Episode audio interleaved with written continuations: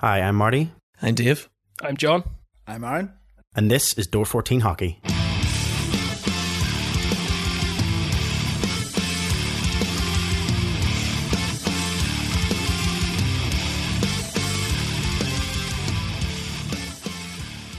Hello and welcome to another edition of the Door 14 Hockey Podcast.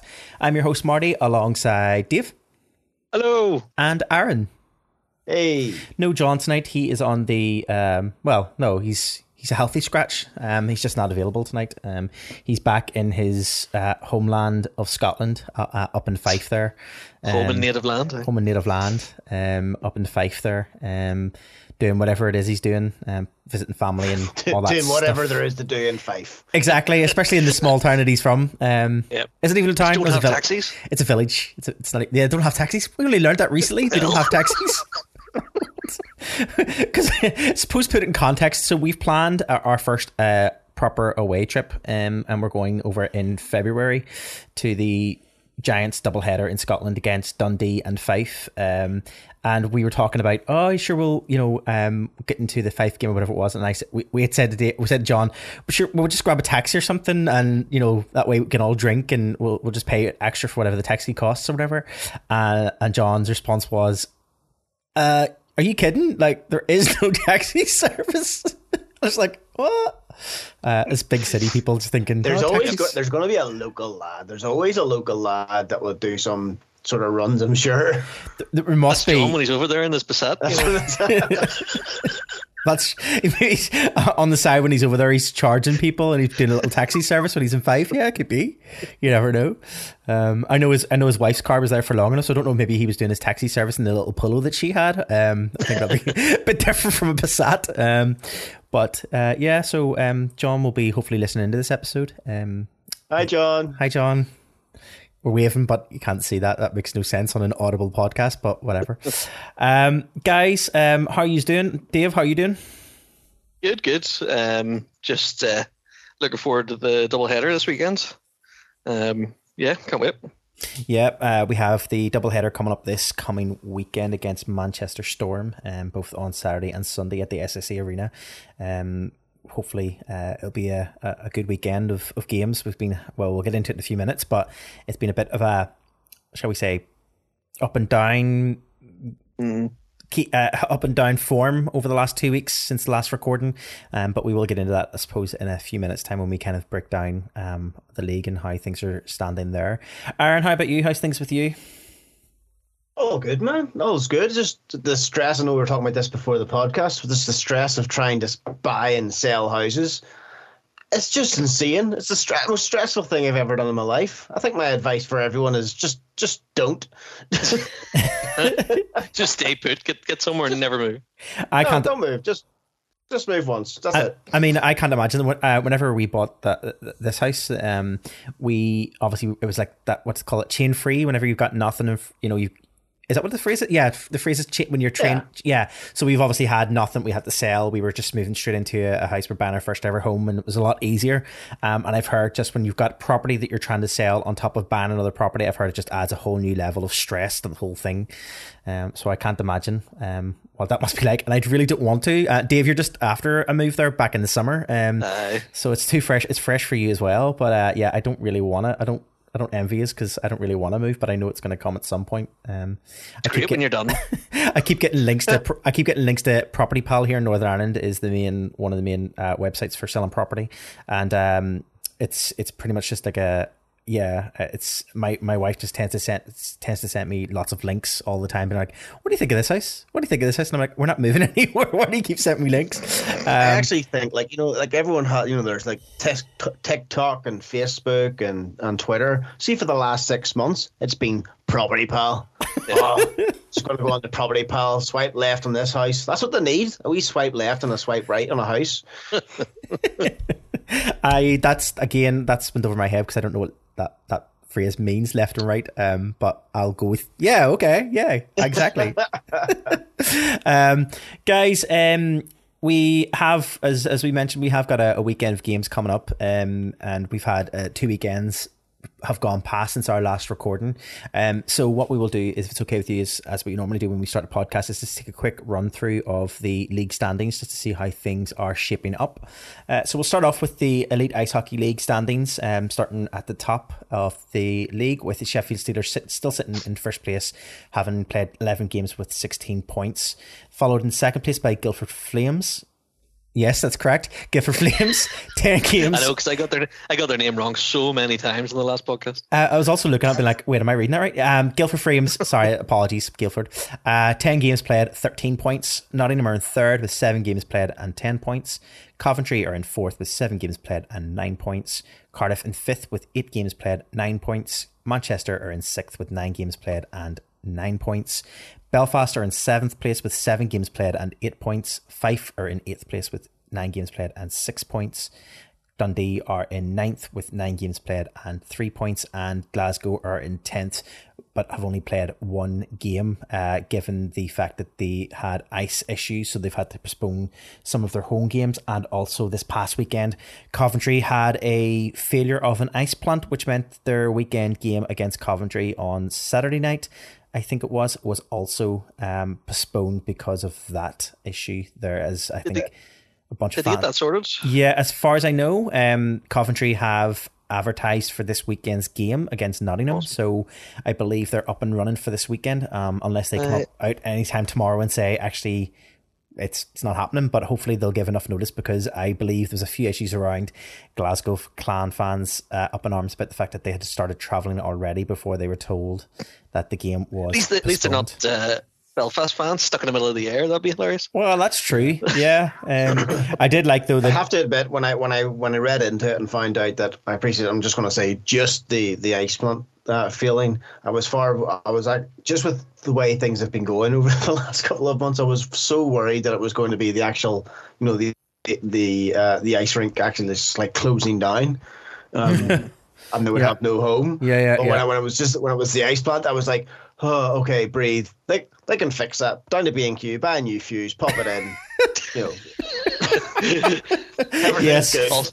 I believe I'll it was stand around with a bunch of uh, fire extinguishers and try and cool it down. You know, and really the answer, the, obviously, the answer, as Aaron says, which is go down and buy a fuse down in B&Q because you know that that'll fix it. Um, it was during a boxing match or something that was uh, at Field on or uh, all the ice started to melt. I believe so. Yeah, I heard that. Yeah. Um, Dave, we'll start with you just um just before uh while we're looking at the league standings. Um, what's your thoughts? Let's take your um opinions. We'll look at the top of the league there, sitting first, second, and third. Um, what's your what's your current thoughts in terms of form? Um, I'm really uh, I'm loving the fact of seeing um Guildford up there. Um, Guildford are a team that I want to see succeed, and I can't really tell you why. Um, I think it's because they were probably the first team to sort of properly engage with us as a as a podcast. Um, maybe I don't know. Um, but they're they they always have a, a, sort of special place. Like I think they're a cracking team and they're a cracking setup. Um, it's a place I would love to to go see. I still haven't had a chance to get over and see them. Um, but uh, it's good to see um, see them up there. Um, and by the looks of things, their form looks really good. But the best thing, the best thing, well, the best thing, the best way to put it is this: this league is anyone's game. It's unreal. Um, you're looking at results coming in. Now, I would love to see more games. And this year, for some reason, I just haven't been able to find the groove. It might sound a bit random, but normally you would, you know, get the the odd X, you know, uh, odd podcast for you know, or not podcast, odd uh, webcast for you know a neutral game, or jump on the Premier Sport and watch a game. And I just I just haven't been able to do that this this year, and I don't know why. And I think it's just because I'm out of the groove from the last year, not having it to, to follow. Um, but I'll get there. I'll get there. But um, seeing the but just seeing the results coming in, everyone seems to be winning, um, or every, beating everybody else on every given night. It seems to be just all over the place. There's no no one really. Well, apart from from Sheffield, seem to have got a bit of form, but I don't think there's anyone that could say they're you know in the groove or anything. No, and I, I would agree with you, and I think that that comes clearly whenever you look at um you know games like uh you know that we've seen right across the board, and this is the Giants included, where you go in and you're beating Nottingham one weekend, uh, you know, a very you know a very dominant performance against like the likes of Nottingham, and then the following weekend you're coming in and you're uh, getting humped by like the likes of Fife Flyers or Manchester Storm, or you know, vi- vice versa. You know, Cardiff last week, you know, getting completely destroyed and annihilated by Fife Flyers, and you know, Todd Kelman doing what like a twenty minute video apology video on YouTube or something, or like their website, basically saying it's not appropriate. We shouldn't be losing to teams like this, and it's like, well, no, Jeez. Fife or uh, exactly, but you know, the fact is, Fife Fife have beaten you, and Sheffield's the same. Sheffield came out and were like, you know, we apologise for our performance against Fife. You know, Fife is is you know ham- like eh, are doing their job. Like they are, they're taking down some of the big the big teams um, in the league, and people, are, you know, don't don't underestimate and don't just automatically assume, oh yeah, we apologize for it because we should have beat them. Don't assume it, you know, because this league at the yeah. moment is, as you say, Dave, and it's cliche, but as you say, it's anyone's. It's it's so there's no rhyme or reason to it. It's just it's just anybody's winning on any any given night. Um, no, totally.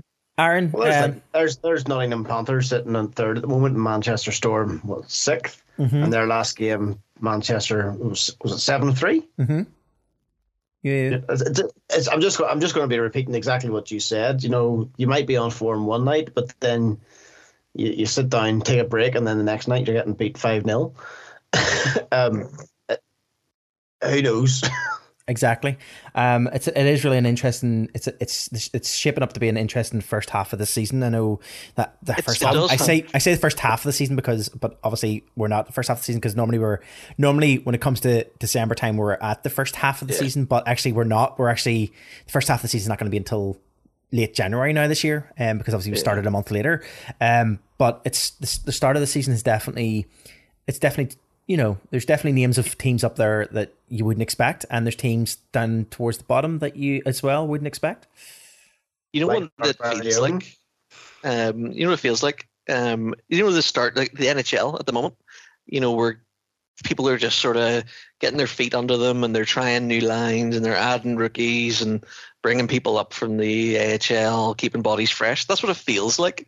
Um, it's a bit weird to say that, but it has that feel to it. Um, and I know that um, that's not what any of the teams want to see because obviously the league being the big the big trophy but that's the feeling you get you know at the start of the season when if it's the NHL you don't really care if you drop you know two or three games you know it's only really about from the halfway point onwards um, so it'll be interesting to see if we start to see a turn in the next few weeks um, and maybe see a team uh, start to take a bit of a lead Yep. Yeah, agreed. Um, we'll take a quick look at the um, the the well the finished standings for the uh, Challenge Cup. Um, we won't spend too long on this. Um, we've given quite of a detailed information and detailed thoughts on the Challenge Cup in our last episode. Um, so we'll just kind of run through it just um, to round off this part. Um, obviously, Group A. Uh, has completely completed all of their games. Eight games played by all three teams, and all all three teams have qualified through to the next round. Um, Group B are the same. All three teams qualify through to the next round, uh, having played all of their eight games. And in Group C, the Sheffield Steelers um, have qualified top of that that table, and the Nottingham Panthers have also qualified. Manchester Storm getting knocked out. Um, there is still one game to play um, in Group C between Sheffield and Nottingham. Um, but it's such a dead rubber game because Sheffield have already clinched that group.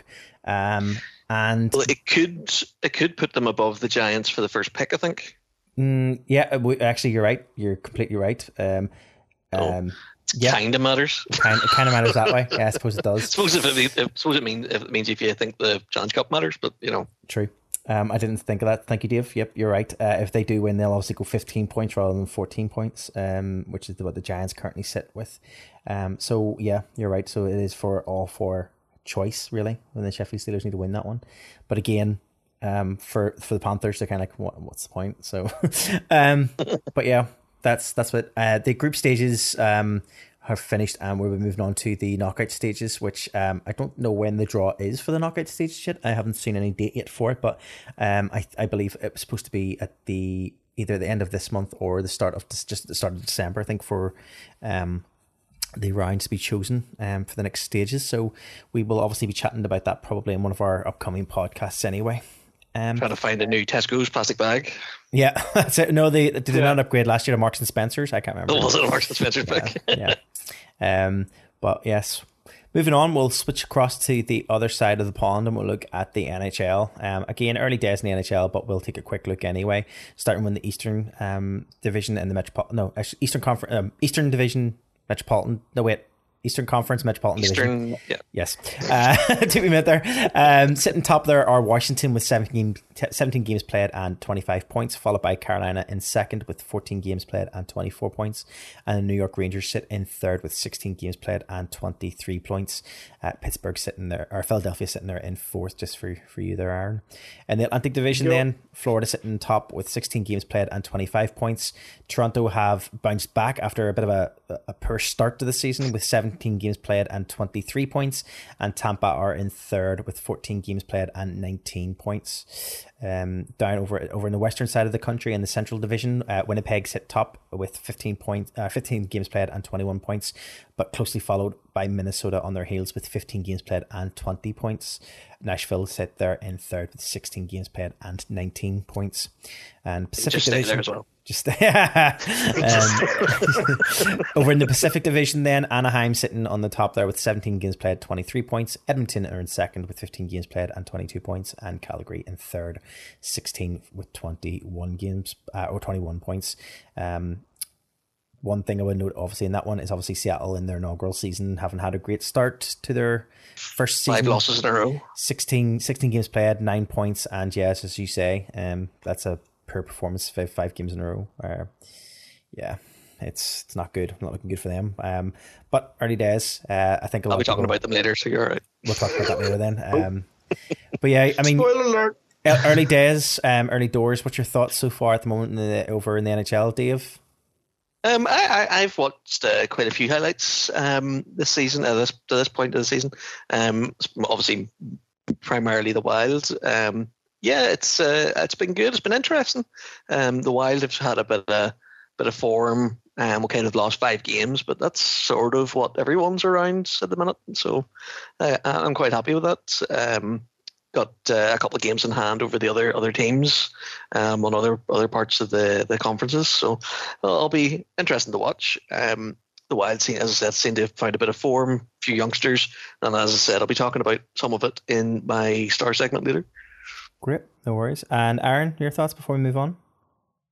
Uh, so far, it's a standard season so far for Philadelphia. To be honest, with you, a couple of wins, a couple of losses, nothing, nothing major to write home about. I would love, I would have loved to have seen Seattle do a lot better. To be fair, Yeah. as I say, um, I don't know what jo- what Dave's talking about later on, so I don't want to step on his toes. Maybe you're, we're, we're going to get into that in a bit more detail.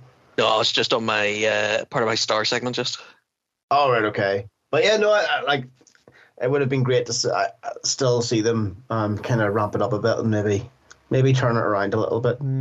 I think they Still were early all- doors. I, I think they were always um, going to come into this season um, with large expectations for their team because obviously you know things went so successfully for Vegas when they joined Yeah. the league. Um, and I think people were kind of thinking, is it going to be a, a repeat performance? Is it going to be uh, as you know strong a start for another um, new franchise coming into the league? And I think they have had to um, kind of put down some of those kind of initial um, I think they've had to put down like a, a bit of a, a clear understanding that you know we're a new we're a new franchise, we're starting something new, we're developing, and you know it's early days for the team, you know, and for for that for that franchise. So, um, yeah, um, it'll be interesting to see, as you say, Aaron. Maybe they'll turn things around. Maybe come mid end of this towards the end of the season.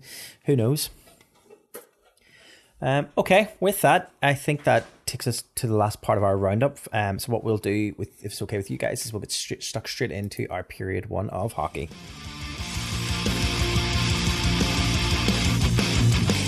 Okay, period one is a roundup of local coverage from around the UK in our period one. Um, guys, we have a couple of stories in this period um, to talk about. Um, I suppose. Um, let me see where we'll start.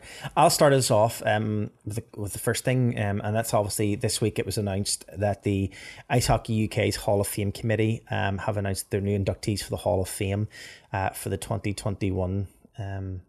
Well, it's 2020 inductees, actually, I should say, um, because obviously it was delayed by a year because of COVID. Uh, so the 2020 inductees for the hall this year's, uh, well, last year's UK Hall of Fame are uh, Belfast's Belfast Giants well-known player uh, Colin Shields, uh, and also um, a guy who, uh, I suppose, for his own reasons and rightly so, um, has joined the uh, has joined also the Hall of Fame. A, a, a guy called Gordon Wade. Uh, for those who don't know who Gordon is, um, he is a guy who actually worked behind the scenes in the sport um, as a senior statistician um, for over twenty years, uh, working through the Heineken League as well as the Super League, um, and basically pre-internet era. Um, you know, collating match reports, um, working on collecting all the different um, information that's been used prior to, I suppose, internet era based sport. Um, so Gordon has joined the uh, the the Hall of Fame also, but we're going to focus um, obviously on Colin. Um, not taking away from Wade, but obviously we we want to focus on Colin and um, obviously as being a, a Belfast Giants uh, stalwart um, and player, and obviously us, us being Gi- Giants uh, fans. So we wanted to highlight that. Obviously, uh, Colin did retire at the end of the 2018 2019 season um, as not only um, the Giants' long um, all time pl- like player and point scorer, but also as Great Britain's highest goal scorer of the modern era, as well as all time leading point scorer. Um, well, for the league in general as well. Um, he's the second British player um, to be drafted to the NHL. Uh, he's also uh, won two gold medals um, with GB, um, as well as well. There's been a number of different things. He's had a glittering career, 14 different campaigns in British club hockey. Obviously, with Belfast Giants is one area. We also know him from his time whenever he was, well, we won't talk about Sheffield Steelers, uh, and also at his time when he was with um, the Vipers as well. Um, guys, I mean, this is a, a well deserved um, accolade for Colin. Um, it's a well deserved, you know, I suppose, entry to the UK Ice Hockey Hall of Fame.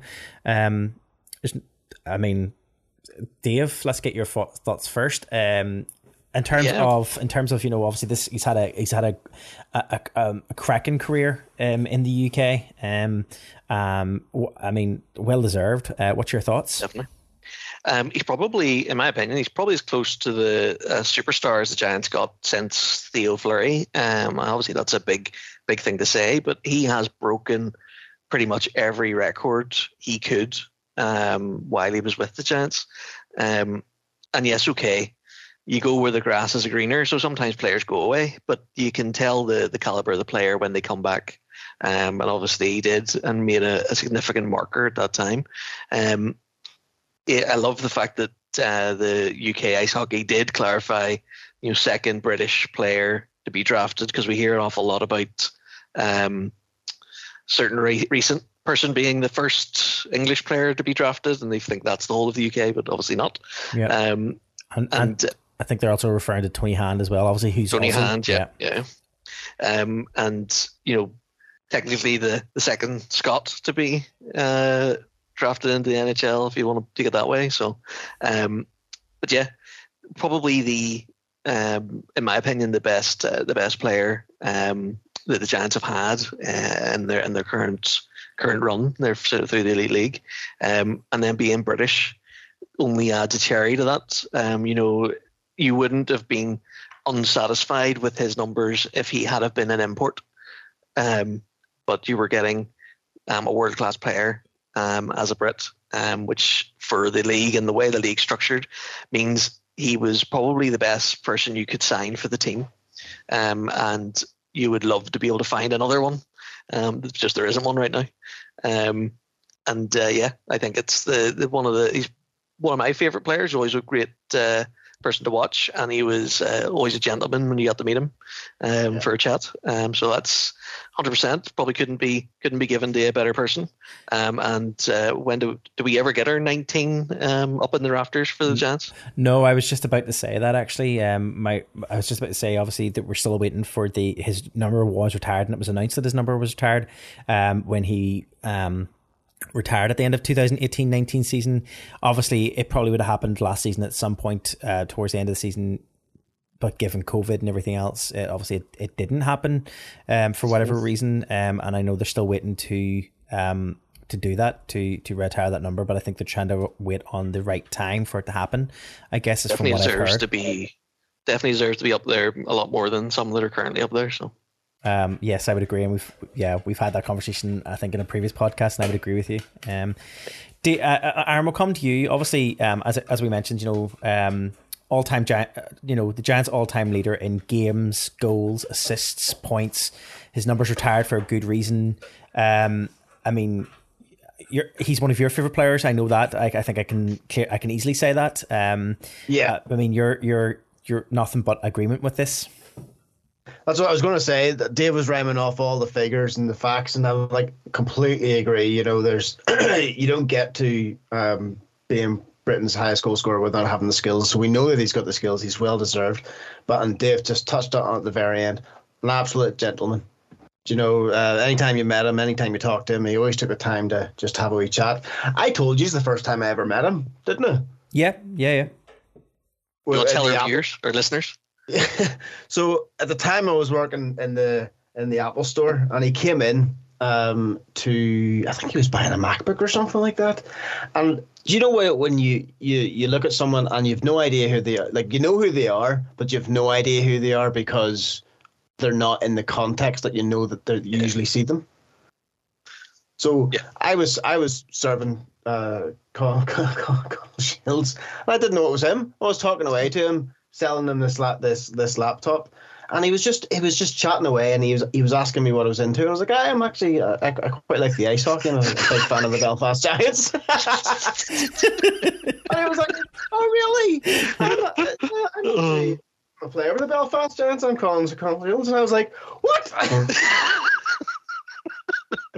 Brilliant. telling you. Now, this Uh. is this is going back quite a few years to be fair. Um, like it probably would have been like the first year or two when the, the store opened. So, um, but ever since then, he would pop into the store quite often with with the with the crew. To be honest, we had like Lyle and all that.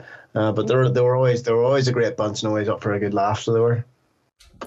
Um, yeah, I just I, I I agree with it. It's funny that it's it's it, it is weird though that you know we watch these players you know week in week out and you see them on the ice, but it it is really weird when you when you when you see a player and they're completely out of context and you know you you kind of see them in, a, in an everyday situation. And it's like you almost don't recognize or you don't you know you can't figure out who they are you know almost. Um Yeah, yeah. and it, it is it's very it's it's very strange. Um so i can completely understand. There's also an element of uh, how we treat celebrities in, in Belfast as well. You know, uh, as you know, as well as the Giants and stuff. We don't really fawn over celebrities in, in Belfast in the same way you would sometimes get um, in the rest of the world. Like when Theo Fleury was here, it was just like I I would disagree. I would disagree. I do not remember the year that the the MTV Music Awards came to Belfast. I have never seen so many screaming, flipping people around Belfast. For maybe it's just who was me. it? Was Maybe it's Rihanna just was there? I- fawn the same way. I agree with you, Dave. It's, maybe it's just us. Maybe we're just like whatever. too, like too old now to touch. there was recently there was recently You're the- something about You're uh, that farmer that told Rihanna to get out of his field. Aye, get, their, get their clothes back on. oh uh, it was like there were recently the um oh what's her name um I, I was going to call her what I what Ta- I was going to call her Taylor Switler because that's what they call her on the uh, Hollywood Babylon. That's what they call her on Hollywood Babylon. Uh, Taylor Swift. She was in Belfast recently, I believe, and like all these people were all like, "Oh my god, Taylor Swift's in Belfast." I'm like, and Uh, your point, you know, it's like uh, right, okay. Um, I- it's just yeah, I don't know.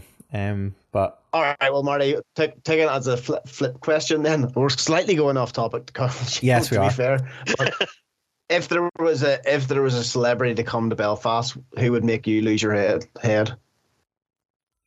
uh, yeah, mm, it's a good question. Um, Gritty. I appreciate it's going to be gritty. like. yeah, clearly, clearly, if Gritty comes, I'll, I'll, I'll be beside myself. I won't know what to say. Literally, won't know what to say. If Kevin Smith knocked on your front door, you would probably have a wee girly scream. I would totally have a girly scream if Kevin Smith knocked on my door. also because why you do it at my door, but also yeah, um, yeah.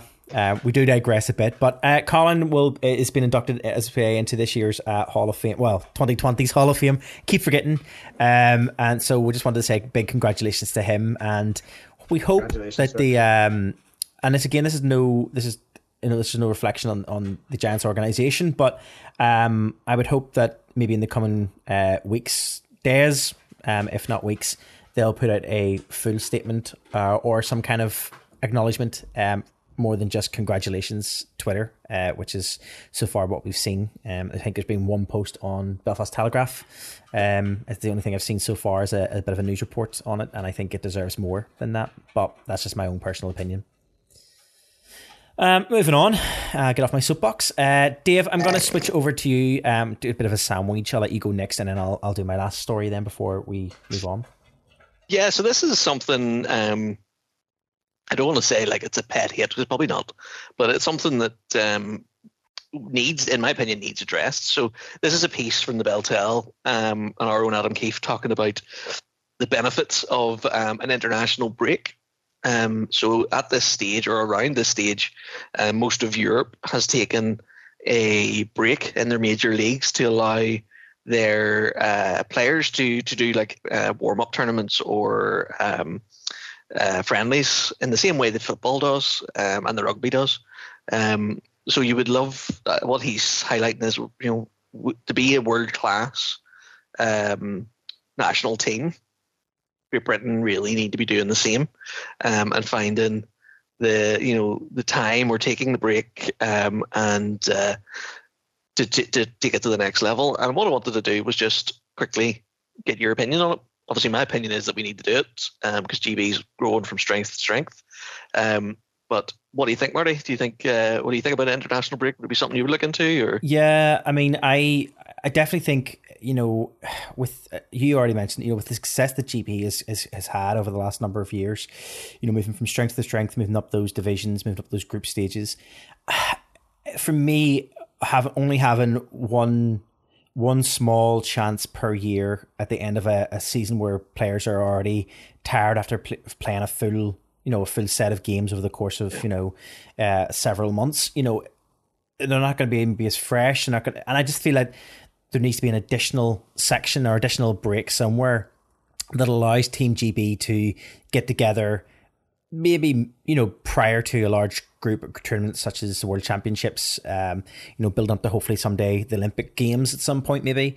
Um, and I think that an only way that you can kind of move towards the direction of building up towards a, an Olympic game qualifier or, starting in, in the Olympic Games to start to kind of build Team GB even stronger. And I think you're right. I think one of the main ways of doing that is definitely by adding in a mid-season winter break to allow players to get together uh, to have an additional, I suppose, training yeah. camp in the middle of of the year.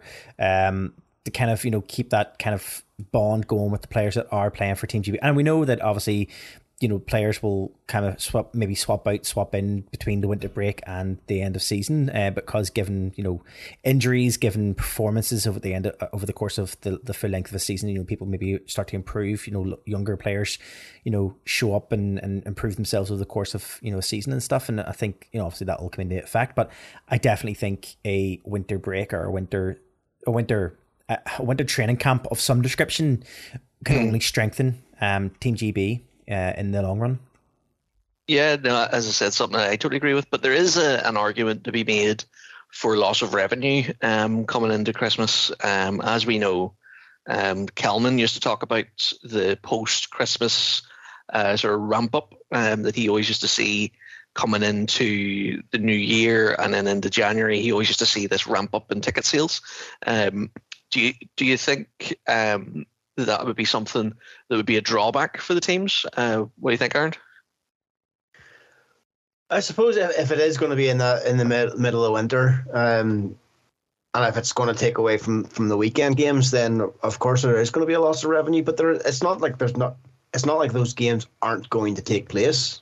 Uh, it's just they don't take place that week. you know, they they'll, they'll take place um, spread out through the year. So I suppose the, the revenue would be regenerated somewhere else, but maybe not as if Keefer was saying, as as uh, our telecoms was saying, was it's maybe not as big as as it would be in the middle of December. It's it's hard to say. I think, as you're saying, it's it's it's a good thing to have so that the, the team GB can get together uh, to to practice. Um, but but it would mean every single team in the, the IHL to to to yeah, sign up to it. Um, yeah, it does. It would mean a complete uh, break in the the league, um, and the only way that would work is if the, all the all the owners got together. Um, because we don't have a unified global or unified national governing body for um, ice hockey in the UK, which means we can't have uh, someone that can step in and make those decisions. I wonder is there is there an, is there an alternative way to, to generate revenue so that the, the players that are playing in Team GB they go off and uh, uh, and and do their training camp, but obviously not every single player in the AHL are are are in Team GB. So There's... could they get together and do a wee mini league and or do something there to generate some revenue? So there's a, an interesting one that you can think of, and this is something that works in the rugby because the rugby don't take a break as such. Um, they continue on as normal and they allow the players to go. So what it does is like it allow because there's not, as you said, not all the players go. Um, the rugby being a bigger league means that the say the core Ireland players are roughly all in one area. They're all in the mm-hmm. obviously in Ireland, um, and then the all the England ones are you know, roughly in like the sort of more wealthier England teams. Um, but it means then whenever they have to play against, say, um, if we take it in the ice hockey, if uh, the Giants lost three or four guys, but say um, Manchester only lost one, you know, Manchester might mm. have a, mm-hmm. a, bit of an advantage, and then it can equal like the the numbers. Um, you might end up with uh, a couple of surprise wins, which equals out the season.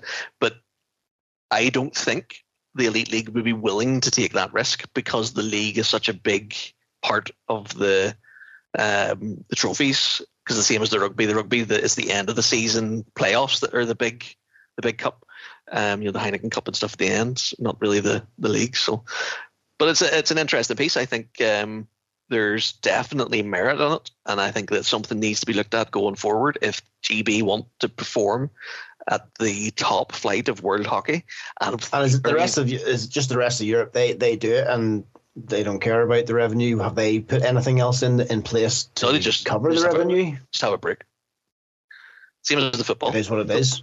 Yeah, like the the football do it too. They just no games. Yeah, I mean, um, for for a week. I mean, the, I suppose the other the other argument could be that they could look into it as they they already stop uh, play apart from two teams. Obviously, when it comes to the Challenge Cup final weekend, you know they don't play games mm-hmm. of course that weekend. Instead, they have the Challenge Cup obviously on the Sunday or the Saturday, whatever it, may, it, it tends to be. Um, so, I mean, the argument could be that um, I suppose you would be saying that a couple of the UK players then would obviously miss out. If you have UK players in your team, they'll miss out on that training camp. But I suppose the other argument could be that you know you've got a weekend of pretty much no elite league games because of the Challenge Cup weekend in January time, roughly. Isn't January? Is no, it's March. Is it as early as January? Is it? Jeez. It could be the end of the end of the league for all I know. I don't know. I mean, there's there's ways. I think there's ways. It means if they're saying that December is particularly a time where there's too much revenue loss and they don't want to lose the revenue, you know, what's what's the harm in moving it? They're just doing it in January instead. It's still a, still a winter break. You know, doing it in January, a weekend in January where it's maybe maybe slightly, you know, just take a full break for the weekend for one weekend, um, and allow for training camps to happen that weekend. But I suppose, um, as Kiefer kind of did point out in that piece, and I kind of would agree with that too. There is that fear of, I suppose, injuries, um, and what would happen for domestic for domestic teams, uh, you know, the domestic um, championships and stuff, um, especially when you're coming towards a very key point of the season. Um, yeah, it's an interesting one. I still stand by what I think in terms of I think it can only do positive um, it was the same the same arguments just to come up for the uh, Winter Olympics. Remember in the NHL? Yeah. Um, the exact same arguments were used. What about injuries? Who's going to cover the cost? Who's going to do this, that, and the other? Um, and it's that element between commercial uh, ice hockey, which is what the elite league is, and um, actual um, athletic ice hockey, which is what the World Championships is. Yeah. Um, so it would be it's a it's a mixed bag. That's what you have to sort of look at. I think that, in my opinion, um, from a, an ice hockey standpoint, the world stage is the is the bigger um, advertisement for the yeah. sport than the elite league. Um, I think if you were to see GB in the Olympics, you would see a massive uptake in tickets for the the elite league um, thereafter, um, just down to the fact that people will be going because they will they'll be on TV and then people will say, you know, um, Garside, Belfast Giants on the TV, if you know what I mean. Mm-hmm. Um, there'll be no in the same way as they do with the um, the Canadian players. They'll say what teams they play for professionally. So yeah, I thought that was an interesting piece, and I thought it was uh, good to throw in. Uh, and just so that, just because John's not here, um, and I wanted to make sure everybody knows that I do do my homework. you have done your homework for this podcast. I will stand by that. Um, you have done your pod, your your homework this week. Um, so thank you. Um, I'll move on to the last story that I have for this period before we move on to our penalty box segment because that's going to be a a tasty one. Um, the the obviously this week um, the the Sheffield Steelers are playing. We had we had a discussion a few weeks back around the Continental Cup, um, and this year's Continental Cup uh, entry for the Elite Ice Hockey League is the Sheffield Steelers. Uh, they are off in competition um, in Denmark uh, this week, uh, playing um, at Aalborg's Arena uh, in Denmark. Um, the team are up uh, in the group. They, they were, I would say, as we say, they're representing the UK uh, in the group uh, against Gomel, uh, Riga, and uh, also uh, against the Aalborg Pirates here. That obviously the home team hosting. Um, the I suppose a, new, a story. I suppose it's been this that has literally broke tonight. Um, as we were coming on to the podcast. Um, and I, I do want to thank Banners on the Wall for for point, pointing us in this direction. Um, there has been a bit of a, um, a I suppose a a storm in a teacup, I suppose, or a bit of a storm has been caused this week uh, tonight um, by the Sheffield Steelers. Um, in that they about an hour ago they put up a Twitter post to state the following: Our hosts, the Aalborg Pirates, have just confirmed that the free stream on their website that has been posted in various channels throughout social media will not be available in the UK. Instead, Sheffield Steelers fans can buy their stream here, which gives a conf- a, a nice link to the Sheffield Steelers live website where the Sheffield Steelers fans can purchase the games all all all games across the course of the weekend for thirty pounds. Because and as Dave Sims has, I'm going to quote Dave Sims' tweet here uh, underneath. He says, "We have purchased the UK rights for these games, meaning that all of the fans the Sheffield fans who wanted to watch the games free of charge, who thought up until just over an hour ago that they were going to get to watch their team free of charge because every other team in that group were going to get to watch their team free of charge. Um, that is no longer the case, and the Sheffield are looking to make money out of the fact that they've bought the streaming rights for these games. Um, and when I say people are not happy, I mean people are not happy. Um, you can imagine um, you know, going into sitting down tonight, thinking, right, get home, uh, crack open a beer, have dinner, sit down and watch the game. I'll watch the stream free of charge, you know, and I won't have to pay anything extra. To then have to get news literally about an hour. You know, it's like, oh, by the way, actually, you're going to have to pay for your, the streams of these games.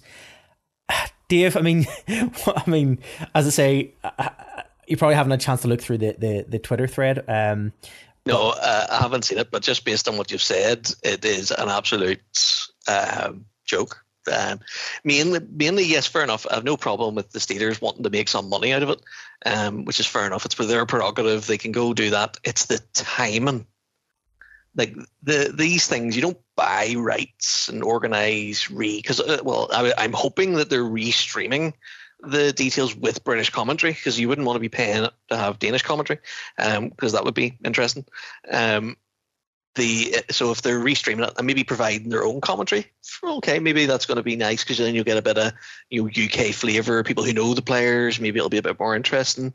Um, but if if they're going to do that, why on earth is it only being announced like now? Um, you know, that's um, uh, it's a really bad way to sort of it makes your team look a bit uh, money grab. You know, they sort of went, oh, there's a free uh, a free webcast that we can take ownership of. Um, let me see how we can do that. And they've only realised and went and trailed through it all because it was it used to be provided on the IIHF uh, website, the webcast. Um, because I think because um, the the the um, Continental Cup is my favourite um, European Cup to watch because the the um, CHL is a bit uh, drawn out and the games aren't as you know easy to follow sometimes because it's over you know it's over a big chunk at the start of the season. Um, where this you can jump on, watch a couple of matches over um, the weekend, um, drop in, drop out, see what you want to, which parts you want to watch, and uh, and it's obviously we've had experience being out uh, watching games in the Continental Cup, so it has a bit of uh, resonance with me. So it's nice to. There was, I was actually looking forward to probably going to watch it. Maybe not today's, but um, maybe is it? Is there a match today or is it tomorrow? Uh, it's tomorrow. It's the first game. Yeah, so I'll maybe try and grab one tomorrow. But um, it's just the night before. you know. So to be, so to play devil's advocate, like the, the tweet says, let me just bring it back up again here. That it's it's the Pirates have confirmed that the free stream is not going to be available in the UK. Yeah. So, is it that the the, the stream itself wasn't going to be made available in the UK at all? No, done, dusted. It, it was, and then the and then Sheffield stepped in to no. make it available. No. So what happened was the Pirates originally had originally put out posts to say, um, you know, catch up on all of the action from the Continental Cup. All basically they just put out a post to say catch up on all the uh, all the action from the Continental Cup when you know we take on Sheffield Steelers, blah blah blah, uh, in this weekend's, and it's all like free. You know, all all streaming, all all webcasts will be streamed free of charge. You know, and that's where they put it on all of their all of their social media outputs, Facebook, everywhere. Everything said free of charge streaming for these games for the Continental Cup. And then Sheffield has obviously bought the rights and went, uh, it's actually not everyone's free. It's not free for everyone. Our fans will have to pay for it. So every other fan, every, all the other fans for the other two teams in the in the in the um in that group stage are still able to watch it free of charge, except for the Sheffield Steelers who now have to pay for it because Sheffield Steelers because Sheffield bought the rights to the streaming service so that they could charge the fans. Does that make sense? You, are certain of that? that they yeah, yeah. Well, it, well, the only, they bought the rights. Uh, yeah, I mean, I mean, if you look in the tweet, if you the tweet that Sheffield put up where it says breaking news, blah blah. If you go into the comments section, you'll see a comment from David Sims, who is the one of the official voices of the Sheffield Steelers, has clearly stated in there on a tweet saying, "We have purchased the rights, the UK rights," is what they have said. Um, and you can see why people underneath then are saying, uh, "So what? You've, you've purchased it so you can charge somebody else's stream, you can charge the fans somebody else's stream." Um, I can. One year it used to be it was on YouTube as well. I think. I think you're right, Dave. I mean, I think if I remember correctly, remember the, Continent, the Continental Cup is usually streamed by the IIHF website. It's usually all yeah. picture. It's usually all picture, no sound. I.e., there's no yeah, comment, there's no, there's no commentary. Yeah. You can watch the game with no commentary, um, and it's always been the way. I think even with um, like the IIHF. So I'm really certain that me and you, when on when we were in Germany, um, we were running late for one of the not one of the Giants games, but one of the other games and we watched it on the bus or something. I think you're right. Yeah, it's like yeah, vague yeah. memory. Um, I think we were running late because uh, um, we maybe had an extra beverage or two the night before. no, maybe is that when is that when certain someone who will remain nameless, um, not that they listen to this podcast, but um, other members of the family may listen to this podcast, uh, fell off a stool in a in a, a karaoke bar because they had too much to drink. I think so. That was amazing. Oh, fun. um, sorry, digressed again. Uh, Aaron, sorry, you you you had another point there. No, I, that's that was pretty much my point. It was I just wanted to make sure that it wasn't that they were that we were seeing the right side of it and that they weren't trying to save the day that the UK were getting to make sure that the UK were actually getting the feed compared to not having an option at all to watch it. Yeah, no, it was. Uh, that was that's all I'm yeah. trying to clarify. Like I really don't have any any problem with them making money. It's just timing. Like if they'd have told me, if they'd have told the fans at the start of the week, I don't think there anybody would have had an issue um, with getting it sorted. But it's just that it's the night before, you know. So I don't know though. Like you say about making money, like this. this is nearly as this is feels worse than that. Uh, um, the antiseptic uh, we talked about last week. The face you know, the, uh, hand sanitizer. Yeah, the, pre, the, the Primark hand, hand sanitizer. If it was going to be made, made available free, why would you do that? Mm, okay. Mm. I still think I, I, I still I still feel I still I still feel for the fans though that now have to shell out that money. I'm not expecting to have to. That's totally. That's, that's what I'm saying. This is why why why why would the team Dave said about okay, let's make this is okay to make some money, but if they were the fans were going to get it for free, yeah, yeah, that I think that's I think that's wrong, wrong. Yes, and uh, obviously correct us if we are wrong, if the Steelers are being the magnanimous yes. ones, but it would be the first time in, in history for the Steelers to be the magnanimous ones. That's it. I was just trying to think other uh, the, the the benefit of the doubt, but if they haven't, then oh dear. Yeah, I can't. As I said, um, it would be the be a first.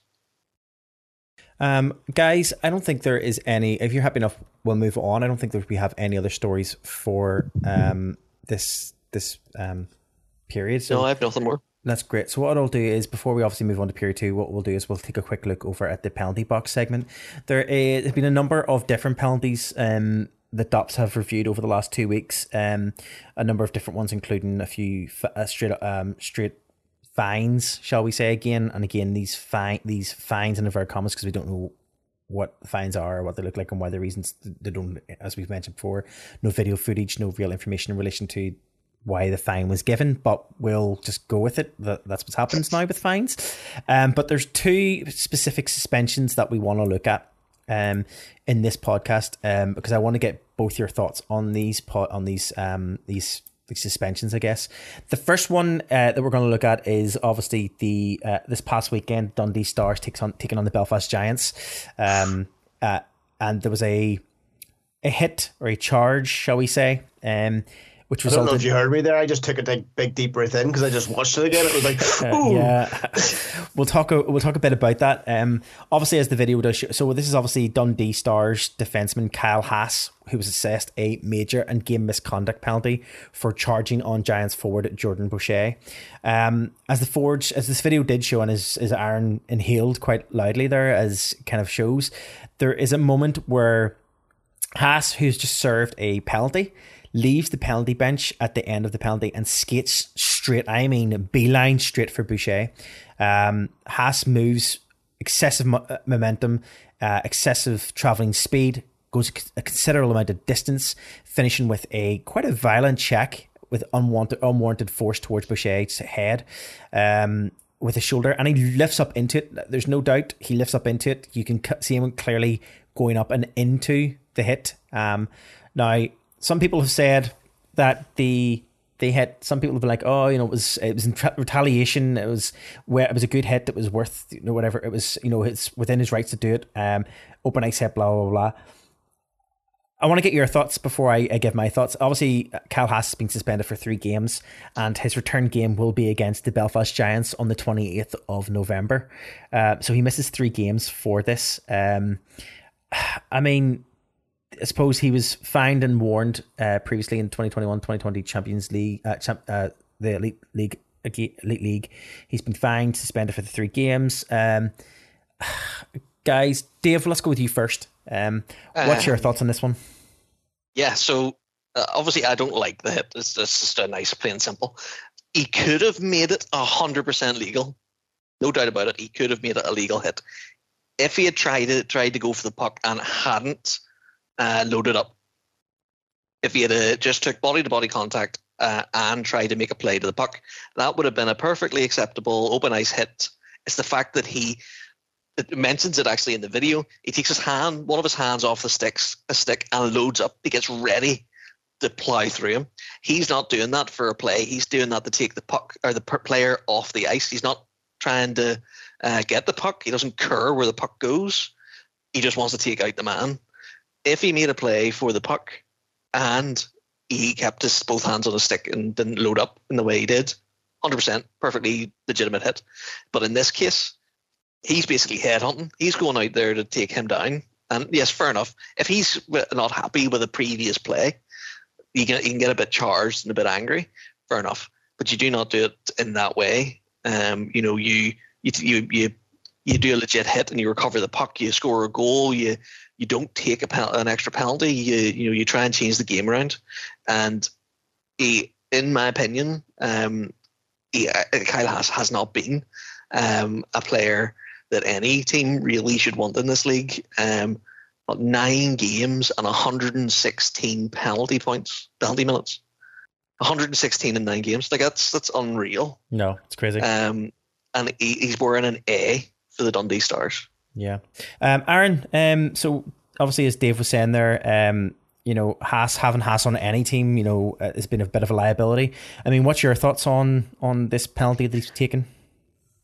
Yeah, I think that the, the DOPS really sum it up quite well here. That they say that this is not just a collision between two players attempting to occupy the same space on the ice. Instead, it is apparent to DOPS that Haas uh, uh, Haas's intention on this play is to deliver a hard, violent check to an opponent. An opponent. So it, it's it's it's not a. I don't think it's a good play as well. Um, three games, all good for it, no worries. Um, but then we know that there was a little bit of stuff that's going on on social media straight after this as well. Um, what are your thoughts on what's going on on social media? Yeah, I think it started off as a bit of a, a tongue-in-cheek uh, joke to start with. Obviously, the uh, a, a, set of a group of fans in Dundee set up a Just Giving page, um, and I think a lot of people thought, "Is this legit? Are the, are the fans being legit here? Is this really? Are they really raising money to pay off Haas's fine uh, that he's been given as like a crowdfunding type thing. Uh, it soon, um, it soon basically came out that uh, actually it was a tongue in cheek joke about paying the fine, and actually the money that was being raised was actually going to go to a charity of Haas's choice. Um, I suppose in some ways, at first, whenever I first seen it, I was, I was like, uh, what? So fans are now paying for, for fines, and I guess obviously when they came out and said that, I suppose though what what did then um, I suppose happened. I suppose what happened, what then turned up was that Cal Haas obviously got involved with the um with with that that, that tweet that was put out um and and I had some very choice um words words or choice choice descriptions shall we say of other fans uh other teams uh fans um yeah. Dave, I mean, what was, what, was the, what was the best way to put it? Um, he, he uh, compared the rest of the league fans to people who enjoy to pleasure themselves. Um, That's very polite. You mean, you mean when I'm he called? You mean when he? You mean when he called them?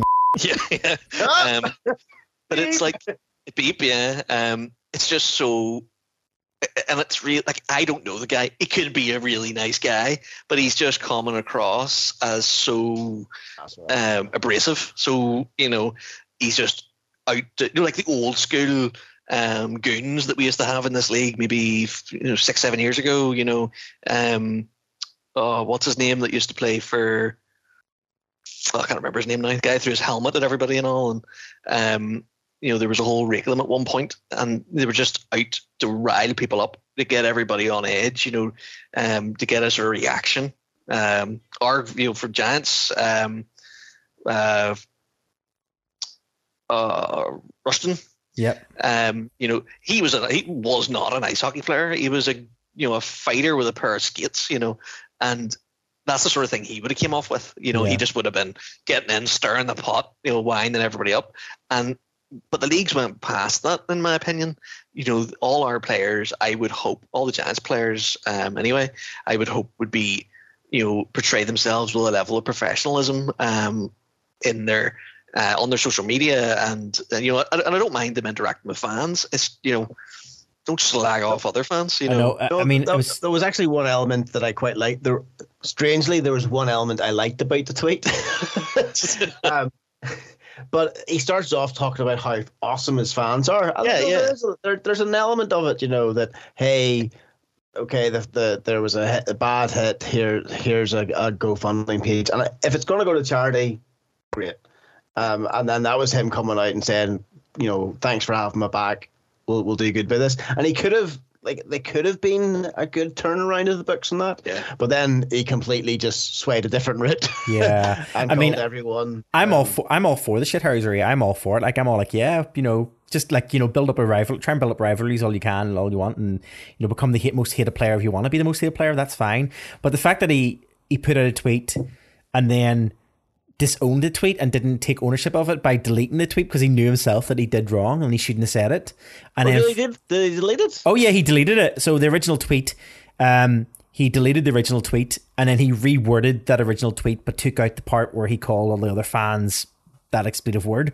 Uh, but one of the a fan did obviously he, call everyone what David said. You're yes. a bunch of self pleasuring. Yes. um, oh God, I feel like I know the name of this podcast is going.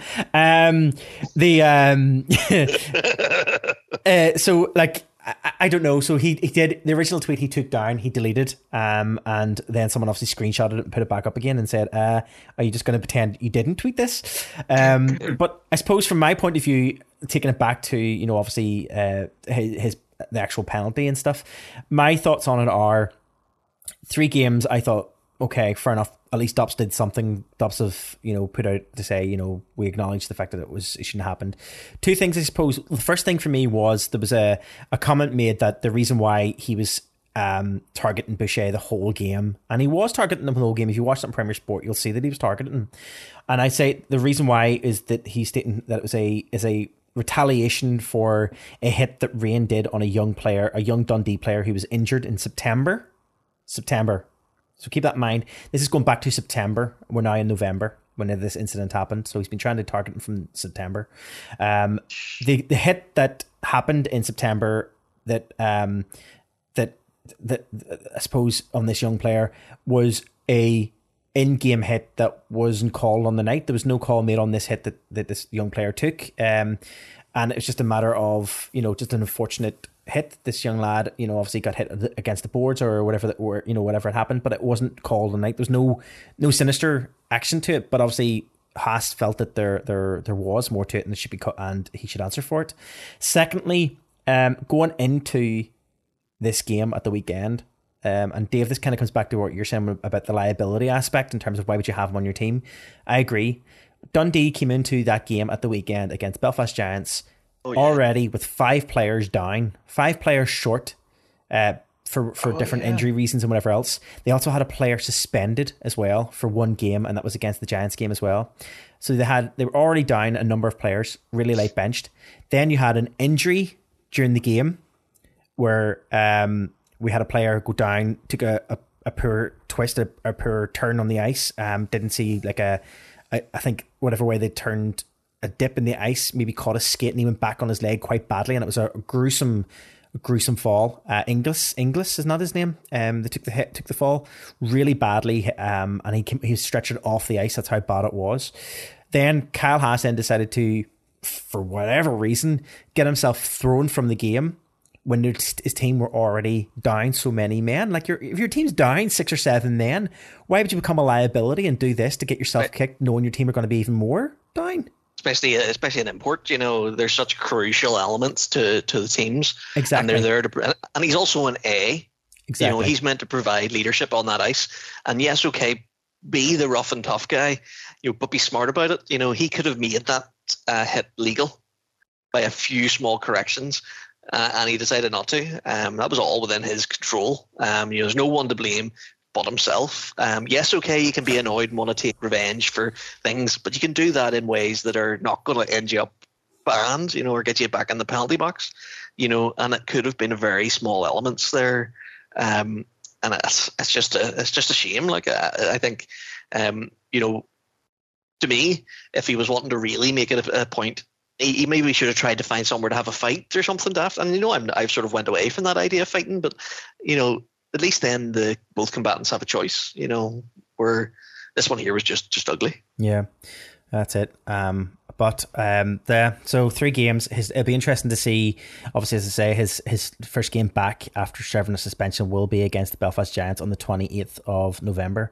Uh, so it will be interesting to see uh, what happens. I can't see anything changes. I think it'll be exactly the same. We'll end up if he doesn't get a ban, he'll end up with quite a few penalty minutes. It's, it's just not good. It's, it's the it's based on what we've seen so far with the amount of penalties minutes in nine games. Um, it's it's highly unlikely we're going to see anything change. Yeah. Um, the, Giant, uh, the Giants are like ourselves as Giants fans have seen an awful lot of uh, Kyle Haas at the start of the season, and uh, I, I, don't think you'll see anything different. He'll just be the same the whole way through the year, which is weird because when you look at his elite prospects uh, page, yes, he's not a big goal scorer. Yes, he's not putting in an awful lot of uh, points, but you know, you're talking, yeah, he's putting in quite a few penalty minutes, but they're not excessive. They're not, um, you know, they're not even like Adam Keefe numbers. You know, they're um, they're within reason um, for a player of his you know style. You know, on the you know playing on that ragged edge, um, and if he's he wants to play like that, it does work, and we know it works. Um, Giants made a whole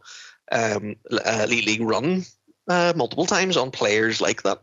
Um, but it's you know be smart. Exactly. What about Exactly. what about Dundee themselves? Have, have have things turned around for them? Have they got? Because as you mentioned, Marty, there was a lot of a lot. There were light a lot of players there. No, Aaron, it's it's like their Pash there up in Dundee is just having a nightmare of a time at the moment. Um, I know they've got one player returning now.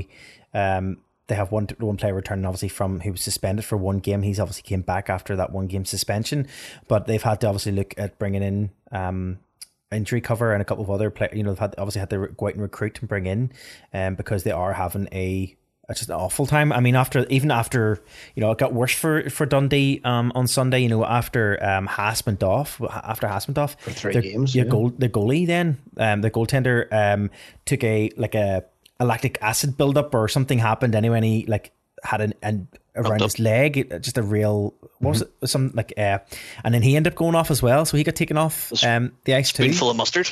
Spoonful of mustard, which I still don't understand. Um, but um, yeah, he was taking. talking about this. Yeah, he- So he- I mean, he was- mustard comment. He was taken off the ice too, so I mean, it's just getting, it's just going from worse to worse for Dundee, unfortunately. Um, guys, I'm going to move over to the last suspension that I want to talk about. This last DOPS ruling, um, that happened from again from this past weekend. Um, This hit's hard to watch. it's a tough hit. Uh, on she- on Sunday night uh, in Sheffield, Steelers defenseman Keaton Ellerby was assessed a major and game misconduct penalty for an illegal check to the head of Devils forward Sam Dugan or Duggan. Um, I'm going to call him Dugan. Um, it may not be right, but that's what I'm going to call him anyway.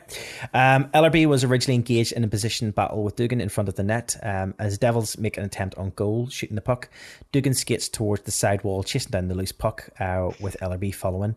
Uh, Dugan winning the race to the puck becomes engaged in a puck, ba- a puck battle uh, with Sam Jones, uh, losing the puck, which is picked up by the Steelers forward Brendan Connolly. Um, what then happens and transpires is that Ellerby uh, continues full force towards Dugan uh, and makes a hit in a manner that makes Dugan's head, I mean, reverberate uh, off the, the boards. I mean, it's when he it's an illegal check to the head, it's it's an understatement. Um, there was a clearly a point of contact. The, the clear point of contact for this hit was the head, was Ellerby's head, no doubt about it. Or sorry, Dugan's head. Sorry, no doubt about it. Ellerby was making a direct target, a direct like guide towards um, Dugan's head.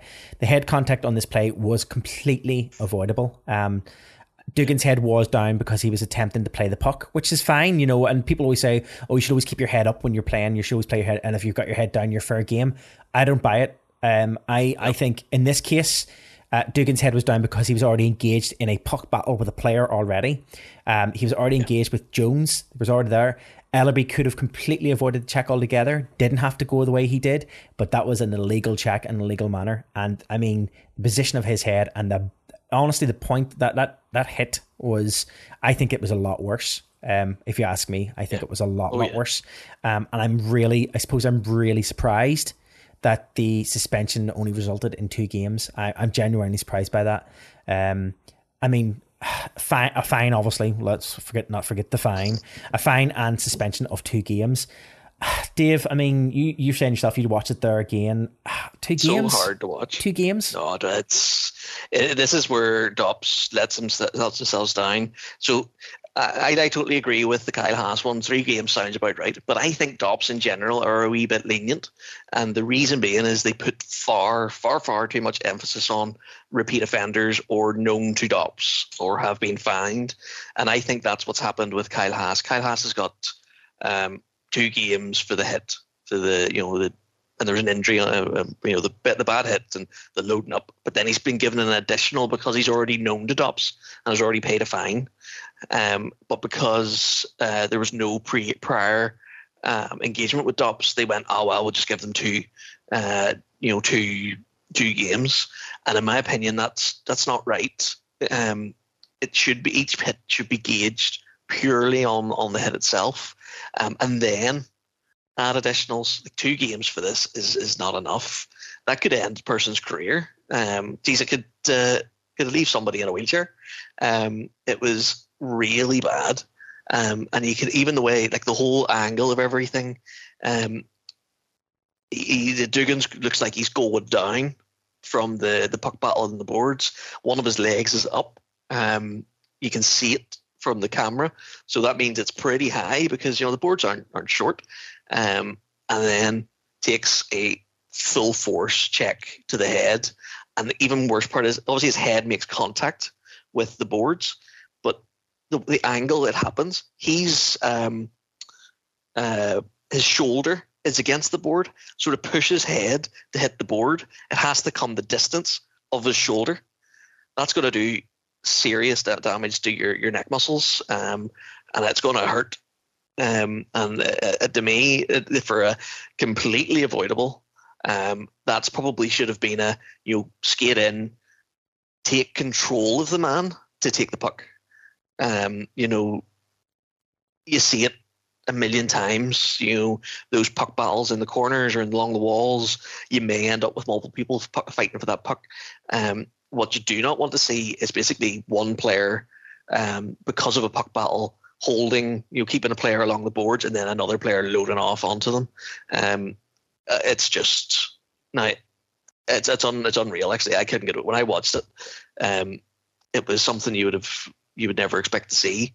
Um, and that's to me, it's just really bad. Um, and definitely deserves more than two games. Yeah, I would agree. Definitely more than two games. Uh, uh, Aaron, your thoughts? Dave's answered one of my questions. I one of my questions as we were about to go into this, I was like, "What is the difference between this and the Haas hit? Um, why is this only two? But if it is that that's because Haas is a, a repeat offender, um, it does seem a bit. I do agree that repeat offenders need to be uh, given more, uh, but two does seem a bit light on this. Yeah. One thing that I do when I watch these, especially if there's hits against the the the, the edges and stuff, you watching the crowd. I don't know if you watch the crowd when the when the hit happens. A lot of them jump back. You know, like mm. we're watching this video, um, you know, after the fact, and it's all in slow motion and all that kind of stuff. So it's it's all good to tell there and then, but actually being live at the game, you know, these guys are, are not, not, no, um, actually being live at the game, you know, these guys are jumping back. There's actually there's a lady that like kind of hands up at her, you know, over her face and turns around to her partner to say, "Is that all right?" Yeah. you can actually see the, the actual the actual reaction of the crowd is is is unreal. Um, no, I, it's not. It's not a great hit at all. It really isn't. Um, I, I think it's Dave. You, you made a very succinct. I think you, you you know you not you hit the nail on the head quite well. Um, I just think two games just seemed very very very light. Um, and yes, whether or not it is because of repeat offence and all that kind of stuff, I still don't think that should have been it. I yeah. think it should have been. I think it should have been harder. In my opinion, you know, especially with the stuff that floats around ops and the um, the inconsistencies that we see, and they're never going to get it right 100% of the time. No one expects them to, but you want to get the close. And the the problem they have here is we talked about it before.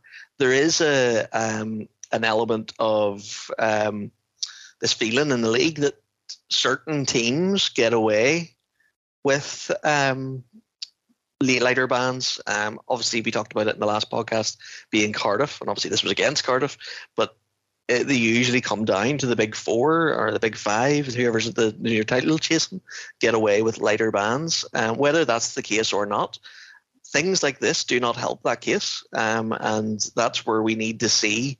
Um, like we're they're getting really good. Like the video, the videos are great, and the breakdowns are great. And it's lovely to see, and it means that we compared to the dark days, um, you know, five years ago, where it yeah. was. Uh, just ban three games and that was it. You got, you know, this is so much better.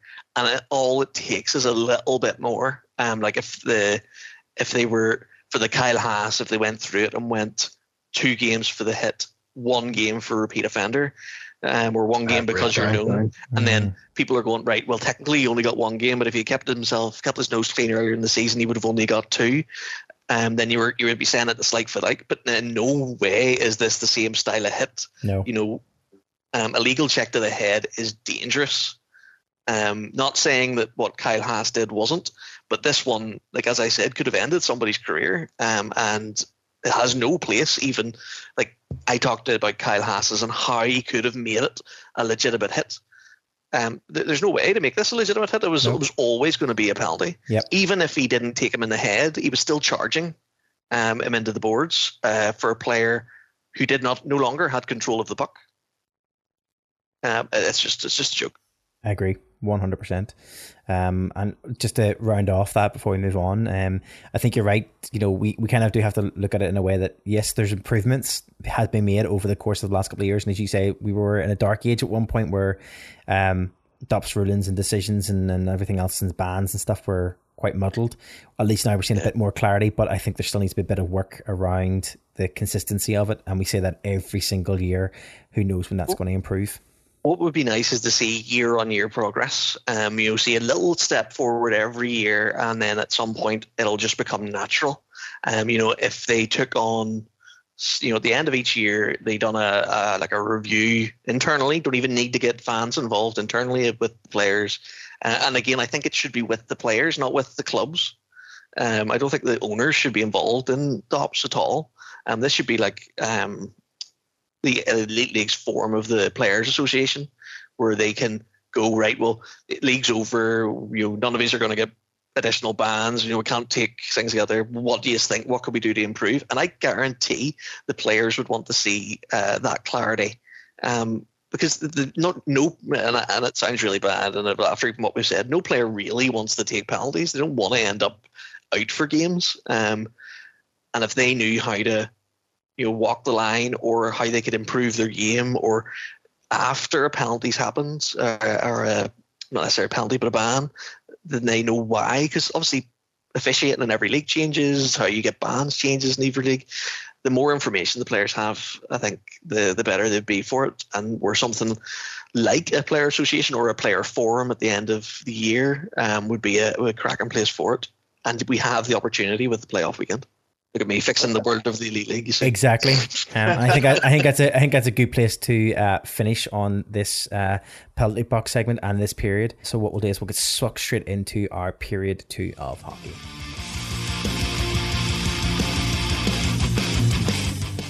Hello and uh, welcome to period two of hockey. This is where we'll talk about hockey from everywhere but the United Kingdom. Um, and this week on the uh, Evander Kane show, there there is no news. Um, I've actually taken a mid-season break. Taking a mid-season break. Well, he's still in his 21 game ban, isn't he? So yeah. All right. Yes.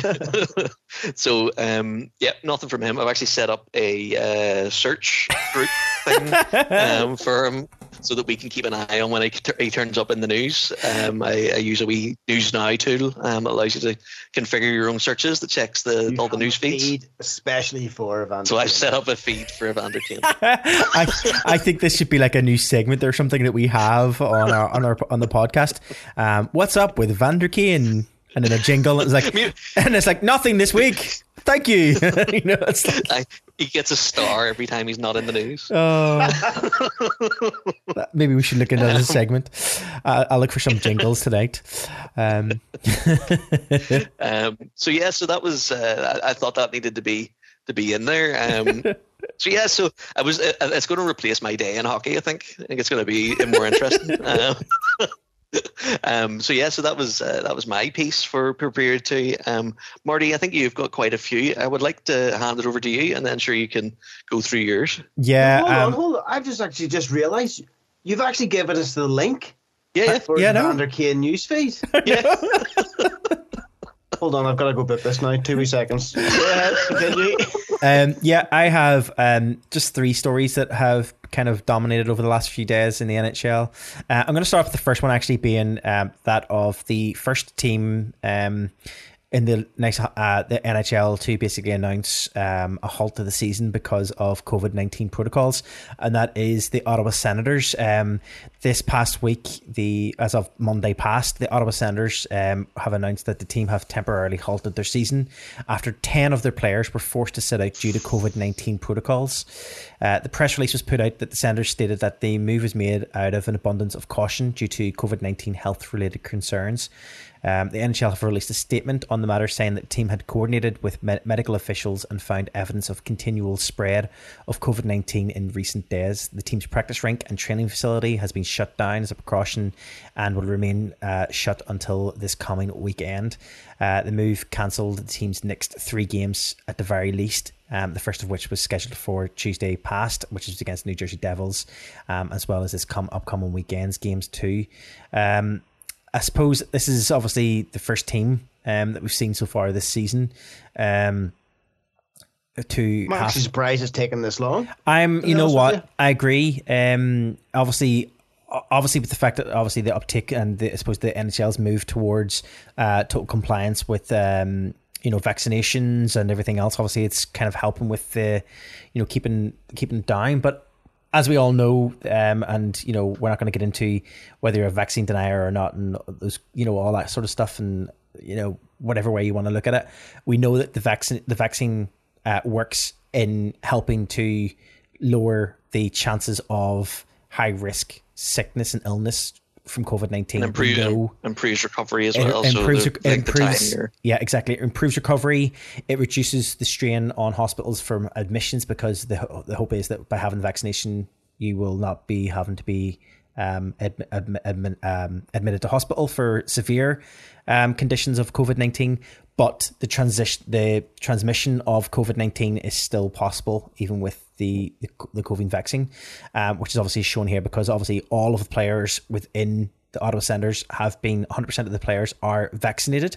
Um, so yeah, it's unfortunate. Percent of the players. 100%, Yeah, of, there's a 100% mandate. yeah, mandate across the NHL was all players in NHL playing the NHL this year must be um, vaccinated, and because also the fact that it's Ottawa Senators, which is a Canadian-based team, they have to be um, vaccinated, no question about it. So every it single says later on, with many of their players vaccinated, I Senators have faced significant, and, and I was like, oh, okay. I'm pretty sure it was 100% um, because I think the last the last statistic that the NHL had put out was that there was um, only a few people. Was there was only something like six players that were unaccounted for that had not been re- had not been vaccinated, and that was two weeks ago. Okay. So again, my my my guess is well, if if not 100 percent of them, maybe one of the players that wasn't vaccinated, uh, one of those and those players that the NHL were talking about two weeks ago that wasn't vaccinated, maybe they belonged. To, we don't know. We don't know who is. Don't know who isn't. Yep. Um, but um, yeah, so I just wanted to point out, obviously, that Ottawa is the first um, victims of uh, COVID nineteen for this season, uh, having to halt their season. So those games are going to be rescheduled and moved to another time this season. Um, Total of three games. so total of three games at the moment. At the moment, Yep. um, that that's not to say that the it won't be more. Um, there's potential, obviously, that they they might not be able to get back to their games at the start of next week, so it could be more games. But I think that the likelihood is it's this weekend was obviously after this weekend's games, they're hoping that that'll be the ten days served, or there's just you know the mandatory seven day, ten day, whatever it is in Canada. Um, you know, um, period of um self isolation and all that sort of stuff. So uh, we'll see what happens. Um, obviously, other other teams going into the arena as well wasn't possible because they were closing down the different parts of the arena and the training areas as well. So um, that's that was just one story. Not really much. to Yeah, get- it's uh, it's an interesting one actually to say. Like, um, it's uh, I'm with Aaron. It's surprised it's taken so long. Um, I thought think it's a good. before. It's a good. Like it's surprising, but it's it's a good sign. yeah, totally. It's a very good sign. Um, uh, my well, I move on to my next story, Dave. Yes, you just wire away there. Great. Um, Just sitting back. You you work away, Marty. Yeah, yeah, Um, you work away. my next story I just wanted to bring up was uh, around uh, a story that we talked about in, on a podcast um, on podcast. I think it was maybe two podcasts ago. We obviously seen a fine um, for for PK Subban, uh, previous yes. of Nashville fame, um, and previous. We obviously What talked was about his nickname? What were they calling him again? John. PK Sleuth, Sleuthban. Sleuthban. Um, and it's funny that you mentioned that because um, here we are talking about uh, PK Subban for exactly the same reason again.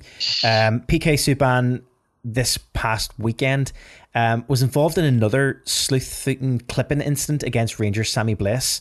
Um, however, the difference with this one is, and it's quite interesting now, there, there's video out there. Blais got injured on the play after this one um, and had to be helped off the ice um, after he was clipped by PK Subban. Now, if you watch the footage, I don't think it's included in that. I'll try and find it for you um, afterwards, guys. But um, what I can describe in the way I can talk about it is that it's clearly that it's clear that again it was another case of a slew footing incident. Um, you know, Subban clipped the skates quite easily, and it looked exactly similar to previous incidences of of slew footing that he has been obviously challenged for and has been looked at by the NHL. You know, uh, player department safety. Um, but what is interesting with this one is that um, th- this is like the you know this is has already been fined twice this season in the span of eight days for, for exactly for that. Um, but this time around, for some reason, the Department of Player Safety didn't deem didn't deem this one as the same or didn't look at it in the same way. They didn't look at it as like a repeat offence or didn't look at it as a as a, slew foot.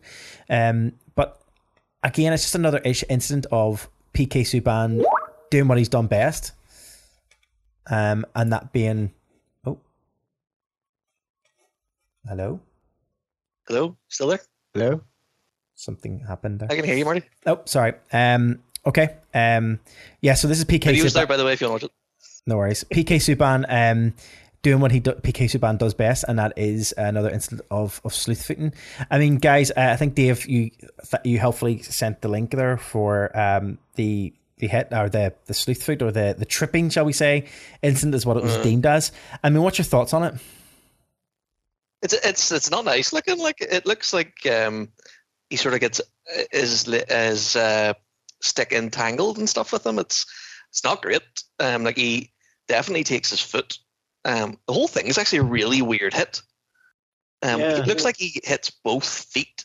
PK Subban looks like he hits both of uh, the player's feet on the way into the check and causes him to like sort of overextend and then lose balance, you know, and then go on his go down on like his knee. And it's, it's a very weird, like it, it does. It looks like you know what it, look, it looks like you know, like in computer games, when you see a uh, a person when they get shot, they ragdoll. Mm. That's what it looks like. It looks like somebody just cut all his uh, all all his strings, and he just went. Um, but even Subban himself kind of loses his footing.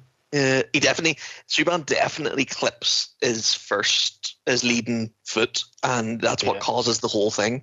And it's the main the big thing is that this is all to do with the fact that Subban's awareness um, is a, is not quite right. You know, he's obviously been slew footing a lot of people and using his feet and his checks and things. And this is another instance where he's almost using his feet as a, an active element of uh, controlling the play. Um, that's dangerous um, because there's only so much uh, it can happen um, in that ankle area. And oh, geez, that looks really bad. I'm just watching it on repeat here, and there's a bit where the what do you call the which is the Rangers player, Sammy Blais, um, Bass, Blais, Blais, yeah. Um, his um, right leg hits the board, and you can just see it like sort of reverberate all the way up to his hip and through his knee.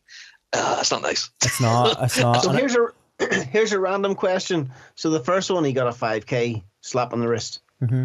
And then the, the the second one, three games later, he took a 15k mm-hmm. slap on the wrist. Um, and it says here, which is about 0.17% of his salary. yeah, 9 million. Yeah, yeah. Of yeah. 9 million. So 15 grand is less than less than 0.2% of his 9 million salary. like, does that mean that um, just a random question? Do we do they get fined a higher value so that, that it hits their pockets harder, so that makes them a bit, bit more aware of it. I'm right. I'm right in saying this, Marty. We, we might have touched on this. This is the, the player association helps define the fines. Yes, they do. Um, so this is all agreed by all the players going in, um, and it, the fines go towards the like uh, recovery fund or the um, what's it called? Yes, uh, it's not. I appreciate that. It's, yeah, I um, appreciate that it's not just going into the end of the wind or going to the end. It's it's actually the money is being used for something. But is it is it is it enough? Zero point one seven percent of his salary. I, I personally think, see, money it doesn't work to stop repeat actions. See, finding guys unless you're going to find them, you know, enough that it's like they're losing a week's wage or two weeks' wages or whatever, you know, for them. Um, but in, in essence, the only way things would change is whenever you know they're banned from games and the team takes a hit because then that is uh, comes down to uh, salary negotiations in the future. Yeah. Um, personal fans fines, yeah, they, they, they, can take them all day long.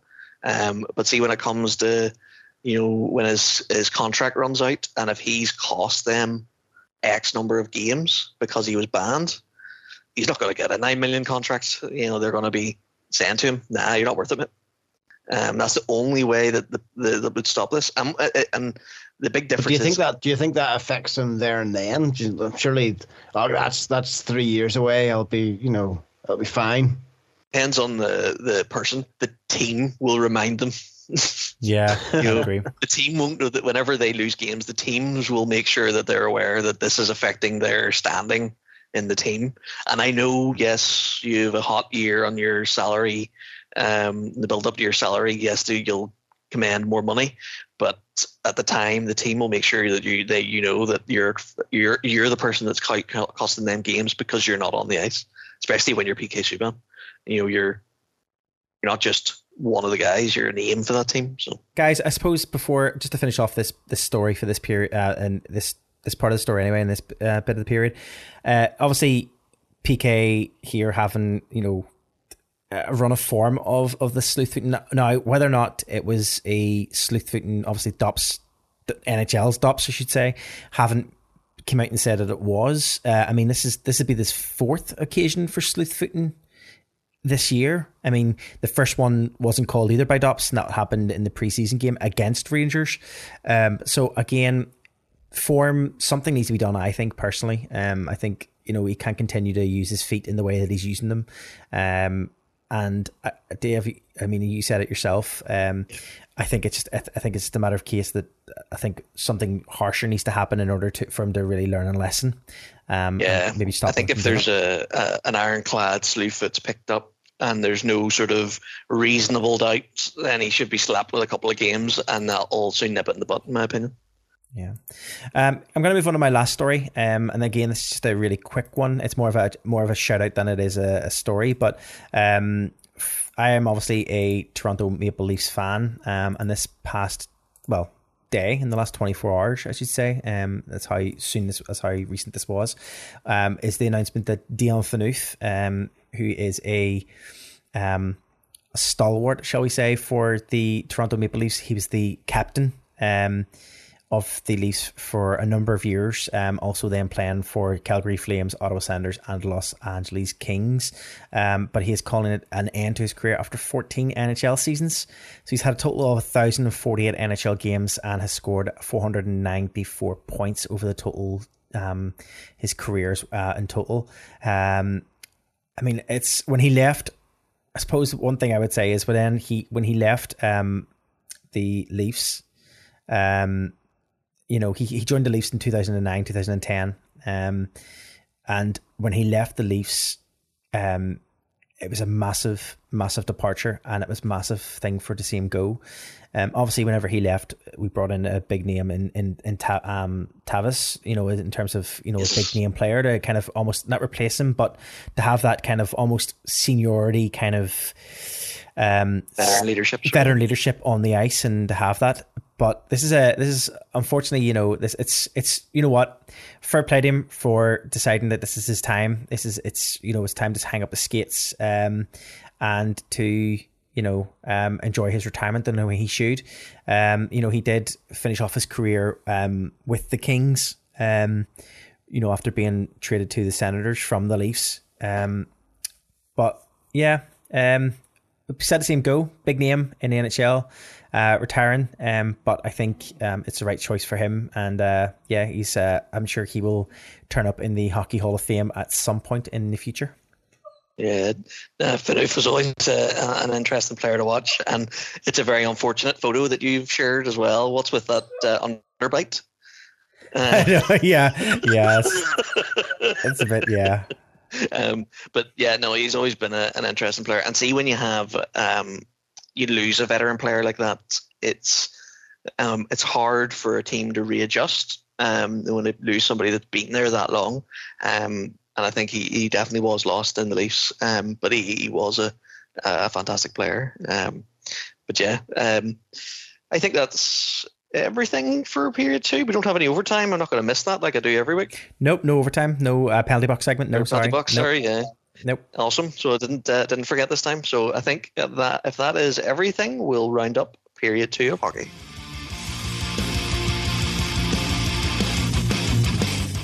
Okay, let's move on to period three, which is our general Knocky news.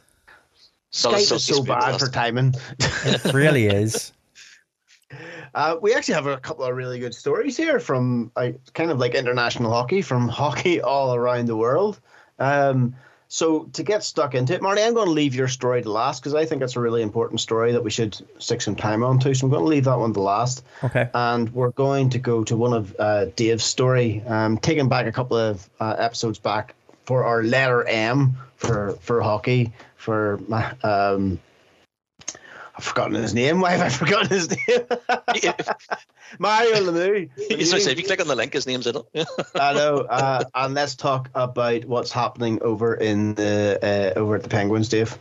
Yeah, so this one, I don't, I, I can't even. Uh, so I was doing my research. I was doing my research uh, fairly late on, um, and this one I think only was put up the last couple of days. It's literally um, it, yeah, the last forty eight hours. This is is all yeah. started. Yeah. Um, and it's the rumors or possible um, the rumors of the possible acquisition of the Pittsburgh Penguins by the Boston Red Sox owners, the um, Fenway. It's like Sports Group. Fenway Sports Fenway Group. Sports also LLC. He also own uh, Liverpool Football Club and a big chunk of the NASCAR uh, racing, Fenway Racing. Um, massive name in sports, obviously owning the Boston Red Sox as well. Um, but they have um, started talks in purchasing the Pittsburgh Penguins. Um, interesting, uh, interesting move. Obviously, the the Penguins are a completely different club than what we've seen in uh, 1999, uh, early 2000s, where they were um, rescued by uh, Mario Lemieux um, in a in a buyout so it's going to be uh, a lot of people are interested to see if even if it's going to continue, but it, it will be a big money purchase, I believe, because the team now is a hell of a lot more stable than it was back then, um, and it's got some of the big biggest names in, in ice hockey. Um, so what I thought was we, we don't normally talk about things like this, like purchases and, and all that jazz, but it is definitely an interesting story. Um, so I'd like to get your, your take on it. Um, anything see, uh, draw your eye? Uh, go to Marty first. Yeah, I guess, you know, as you say, I mean, Fenway Sports Group Limited or, yeah, LLC. Um, one of the other just another bit of information on on the on the actual ownership and of the how that that they're made up of. LeBron James, the basketballer, um, is also part owner of uh, a major partner in Fenway Sports Group. Um, so he would also hmm. be part owner of the Penguins as well. Um, I think you know in, in terms of if you're going to be buying a hockey team, um, obviously the you know Lemieux and Ron Burkle have decided at some point that this is uh, something that they're welcome to look into and welcome to maybe look at selling the team after all this time. Obviously, having hold, holding ownership of the team for such a long time, but I think if you're going to be buying a a team um, within the NHL, you know you wouldn't go far wrong with buying the Penguins. Um, yeah. You know, big mainstream team. Uh, big names, as you say, um, massive um, sporting appeal, massive branding awareness. You know, it's one of those teams that if you ask um, a non hockey fan, maybe to name like two or three NHL teams or ice hockey teams, I'm guaranteed the Penguins name will probably jump out as one of those teams. Um, I just it seems to be one of those kind of um, teams that has real mainstream appeal. Um, and I think that's definitely something that obviously Fenway Sports Group have obviously use to their advantage. You know, having obviously having big names like the Boston Red Sox is one area. You know, obviously one of the biggest names in baseball, but also Liverpool Football Club, one of the biggest names, not just in UK soccer and football in terms of Premiership, uh, Premier League, but also Liverpool are world known. Like it's a big brand yeah. across the world. Mm-hmm. Um, so I mean, again, you're you're not you're not going wrong if you're hedging your bets and then deciding to purchase a team like the Pittsburgh Penguins. But it's also like for for the Penguins case, it's it's like yes, it's a sport, but they're also a business. So having having backers like Fenway Sports Group, who are, as we keep saying, own so many sports teams, they they have the skill base behind them to help keep those, teams successful and grow. Um, it seems like a good partnership. So it does, you know, it's, it's not another big random company. It's not like the Volkswagen Group coming in and trying to buy them. You know, it's a it's a it's a sports company looking to buy them um, with the skills needed. I um, so I see where you're coming from, Aaron, and I completely agree with you in terms of, of what you're saying. In terms of you know a big sports group, they already own teams, so they know what they're doing.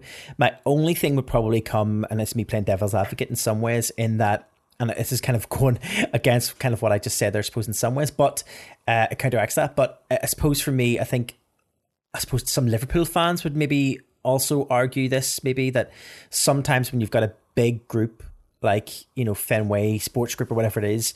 Um, it kind of loses a bit of the heart and soul of the team in some ways. Um, yeah. I know a lot of mm. Liverpool fans would maybe argue that the that the, the, the their team, the Liverpool, has lost its way in some ways in terms of that fan ownership of of Liverpool is kind of almost gone and non-existent anymore. That it's corporate really now. That it's all money grabbing. That it's all about the, you know, oh let's you know charge this or that and the other. And I suppose there's some argument there that, you know, that the fans in Pittsburgh might be a bit concerned because they're thinking, well, we've had two owners of our team for such a long time that got us out of potential financial trouble originally and bought into the team.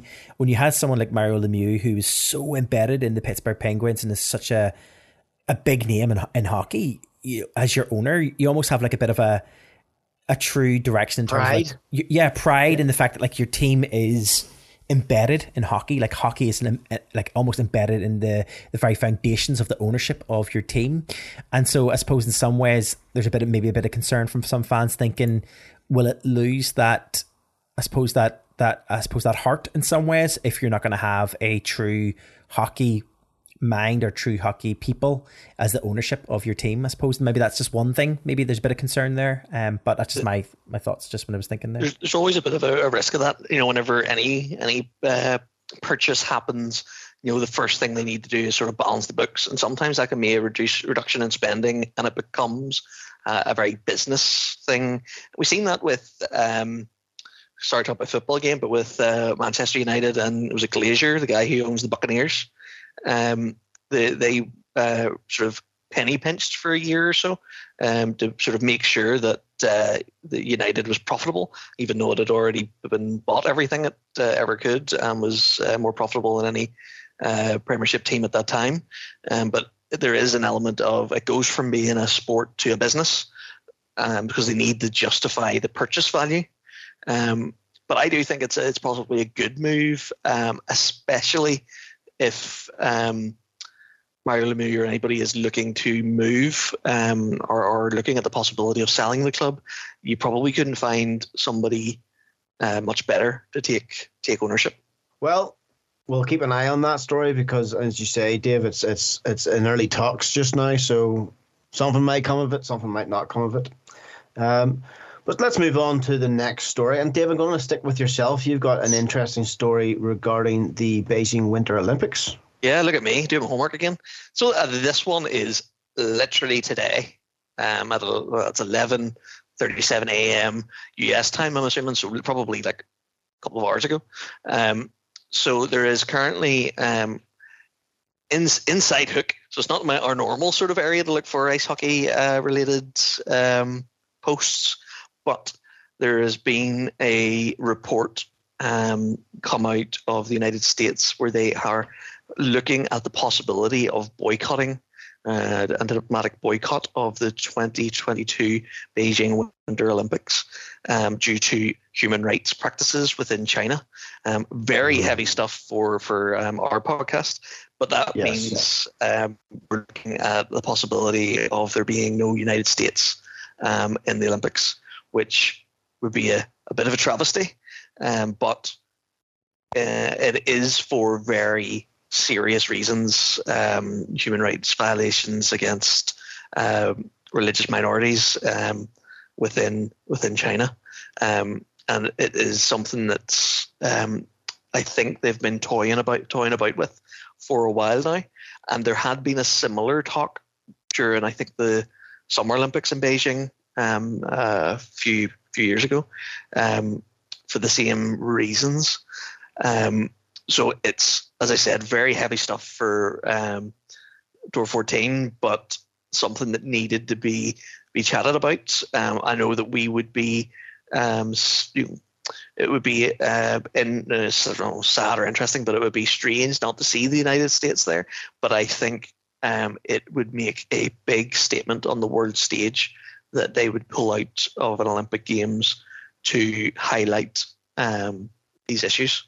Um, yeah. and Marty, what are your thoughts, buddy?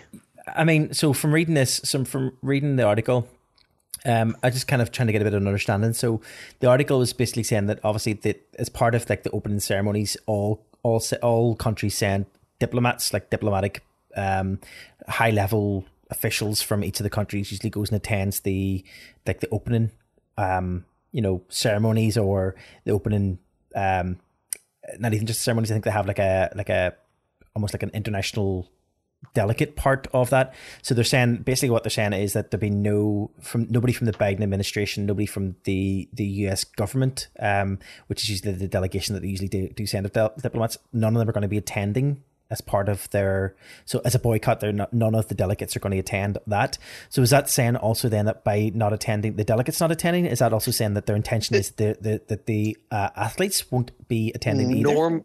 normally what happens um, is if a country does not send their delegates, the, their athletes are still listed as going to attend.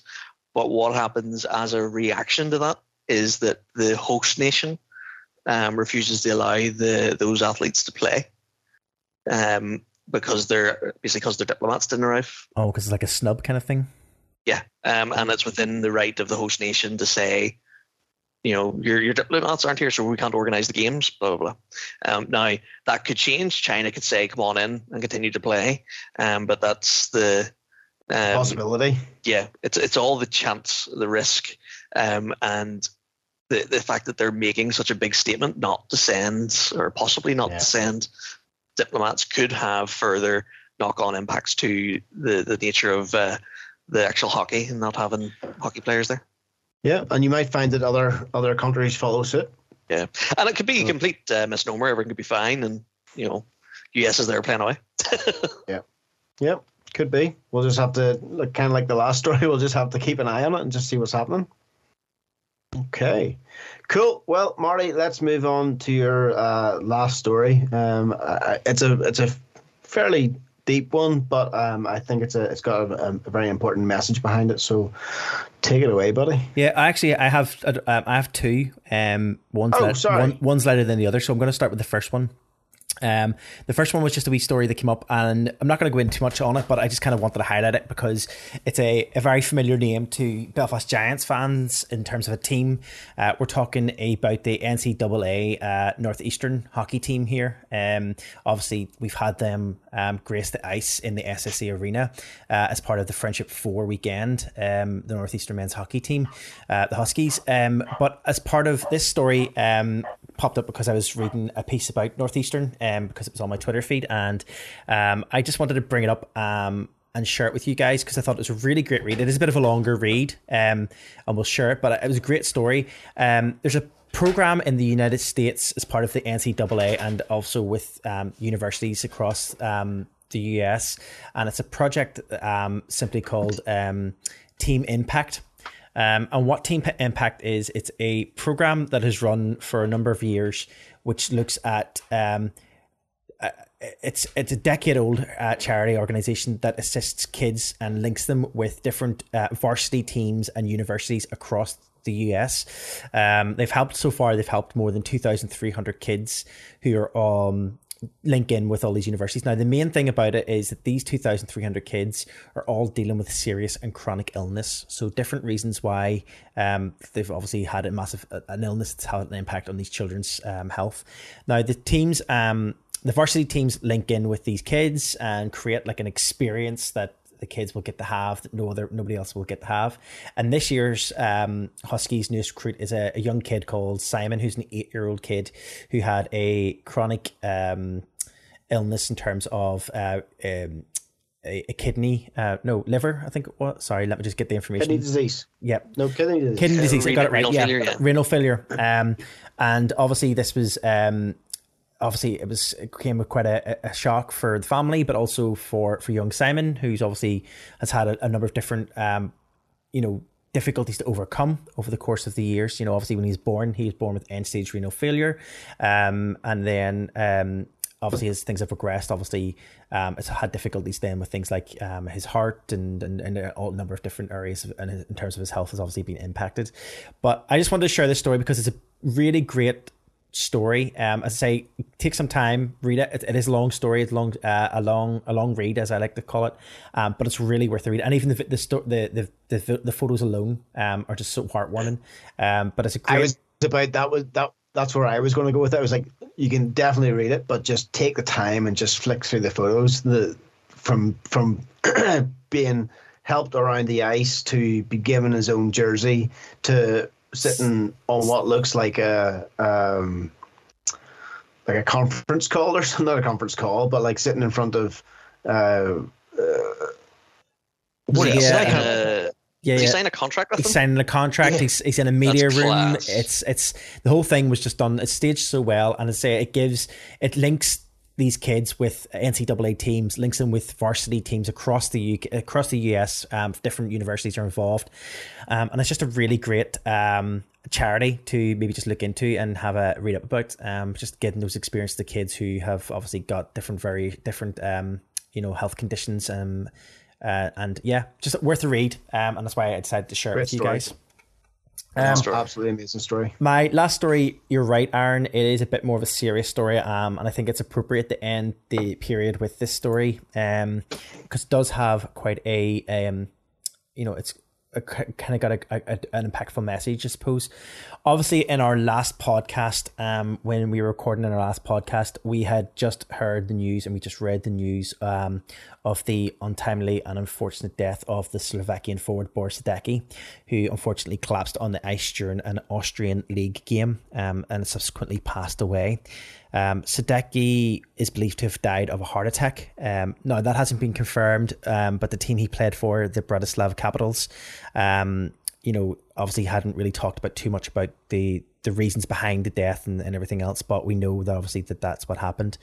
Um, unfortunately, um, the after he, the, the 24 he was a young lad 24 years old and unfortunately after that point uh Sadecki's uh, capital the Capitals GM uh Dusan Pasek Jr. um unfortunately took his own life through suicide uh Paseki Jr. was only 36 years old um and and um you know obviously I suppose when the death of this young lad um, within the team obviously reverberated across not just the family and friends within that hockey team itself, but right across that league. Um, you can't just you can't imagine the emotions at the moment for those Bratislav players to have lost a, a one player through such sad circumstances, and then to lose their GM um, through another circum another set of circumstances. Um, so dealing with two deaths, um, one subsequently after the other. Um, I suppose the reason why I wanted to talk about it was obviously we wanted to raise it as the obviously highlight the fact that you know this obviously happened after that story that we talked about in the last podcast. But I also kind of want to just use this as a point then to kind of I suppose really hammer home that mental health is obviously at an all time um, low at the moment. People's mental health um, you know, has taken knocking, um, not just because of things like COVID and restrictions and, and everything else over the last couple of over the last year or so, but we know that um, mental health in general is um, one area that doesn't get enough attention sometimes. Um, and I suppose I just wanted to use this opportunity just to kind of say to people, you know, obviously to reach out and talk to those organizations in your local areas if you feel you need to talk to someone about your mental health. Um, don't be afraid to reach out and chat to someone. It's not uh, it's not a sign of weakness to reach out and ask for help if you need it and if you require it. Um, and I also just wanted to highlight it also that, you know, obviously we're coming up to the time of year, um, coming up towards this Christmas period, this very busy holiday period and festive period. And for a lot of people, there's a lot of joy in, in the festive period and a lot of um, happiness and whatever. But for some people, it's not always the case. And actually, festive period can also be sometimes harder for some people than others. So it's just about just thinking about that um, when we're coming up in towards this festive period, and and just really just to kind of again reiterate and say again that if you do feel that you need a bit of support and a bit of help, you know, check out those local community, local societies, local organisations and charities that um, are out there to, help and support um, anybody who is going through a difficult time, or just reach out to a friend, a family member. Um, you might find that it's difficult to um, to talk to someone, it's a friend or family member, but um, you know, I'm, I'm sure they'd rather you have a chat with them, rather mention something to them than than not, shall we say? Um, guys, uh, I don't think there's really much else we need to say on this story. No, I just just stressing on the the importance of of reaching out and talking to to to someone. Having that uh, if you've got close friends that you can have that chat to. I know that we've all had our own elements of uh, of of stress and, and down points in our lives. And i know that we've got a quite quite a tight group of friends here and we're we're able to to reach out. Um so uh, i'm talking always helps so do try to reach out to any friends you've got or as Marty said uh, uh, reach out to one of those local groups as well. Um, I do find that mental health is getting um, quite a bit of. Um, it's it's not getting the focus that, that it needs, but I'm finding that in, in some companies that it's getting more help than it used to. I've noticed that a lot more in the last couple of years. Uh, is that your experience in your own companies? Um, yeah, so like um, obviously this is an item that's uh, you know weighs quite heavily on myself. Um, this time last year, um, I was uh, quite ill with uh, severe anxiety um, and needed needed help, and it, it felt um, a bit lost and not sure exactly where to turn to. And obviously, I've got very close friends that I could talk to, but there's a an element where sometimes you do need need that help. And I would say to to anyone, um, you your work should have facilities to, to assist and you know raise it with your with your nearest and dearest. But um, don't feel that you can't speak to your your, your local GP as well, especially here in, in the UK. Um, they they don't just always uh, palm you off on pills. You can request assistance, um, and in my case, I was able to avail of a of a local local charity who offered one to one counselling, um, which made a big difference uh, to me and allowed me to get back on a on an even keel and get back to work. Um, and you know, and it, and I think that with the there is a lot of uh, facilities out there, and it's just finding the right one for you, and it can be difficult. And it's the biggest hurdle is that first step to, to say, you know, I need help. Speak to somebody, and it's not uh, if you uh, the best way that uh, it's always uh, I've had it described to me is if you broke your leg, you go to hospital. Um, if you're suffering from mental health issues, it's no different.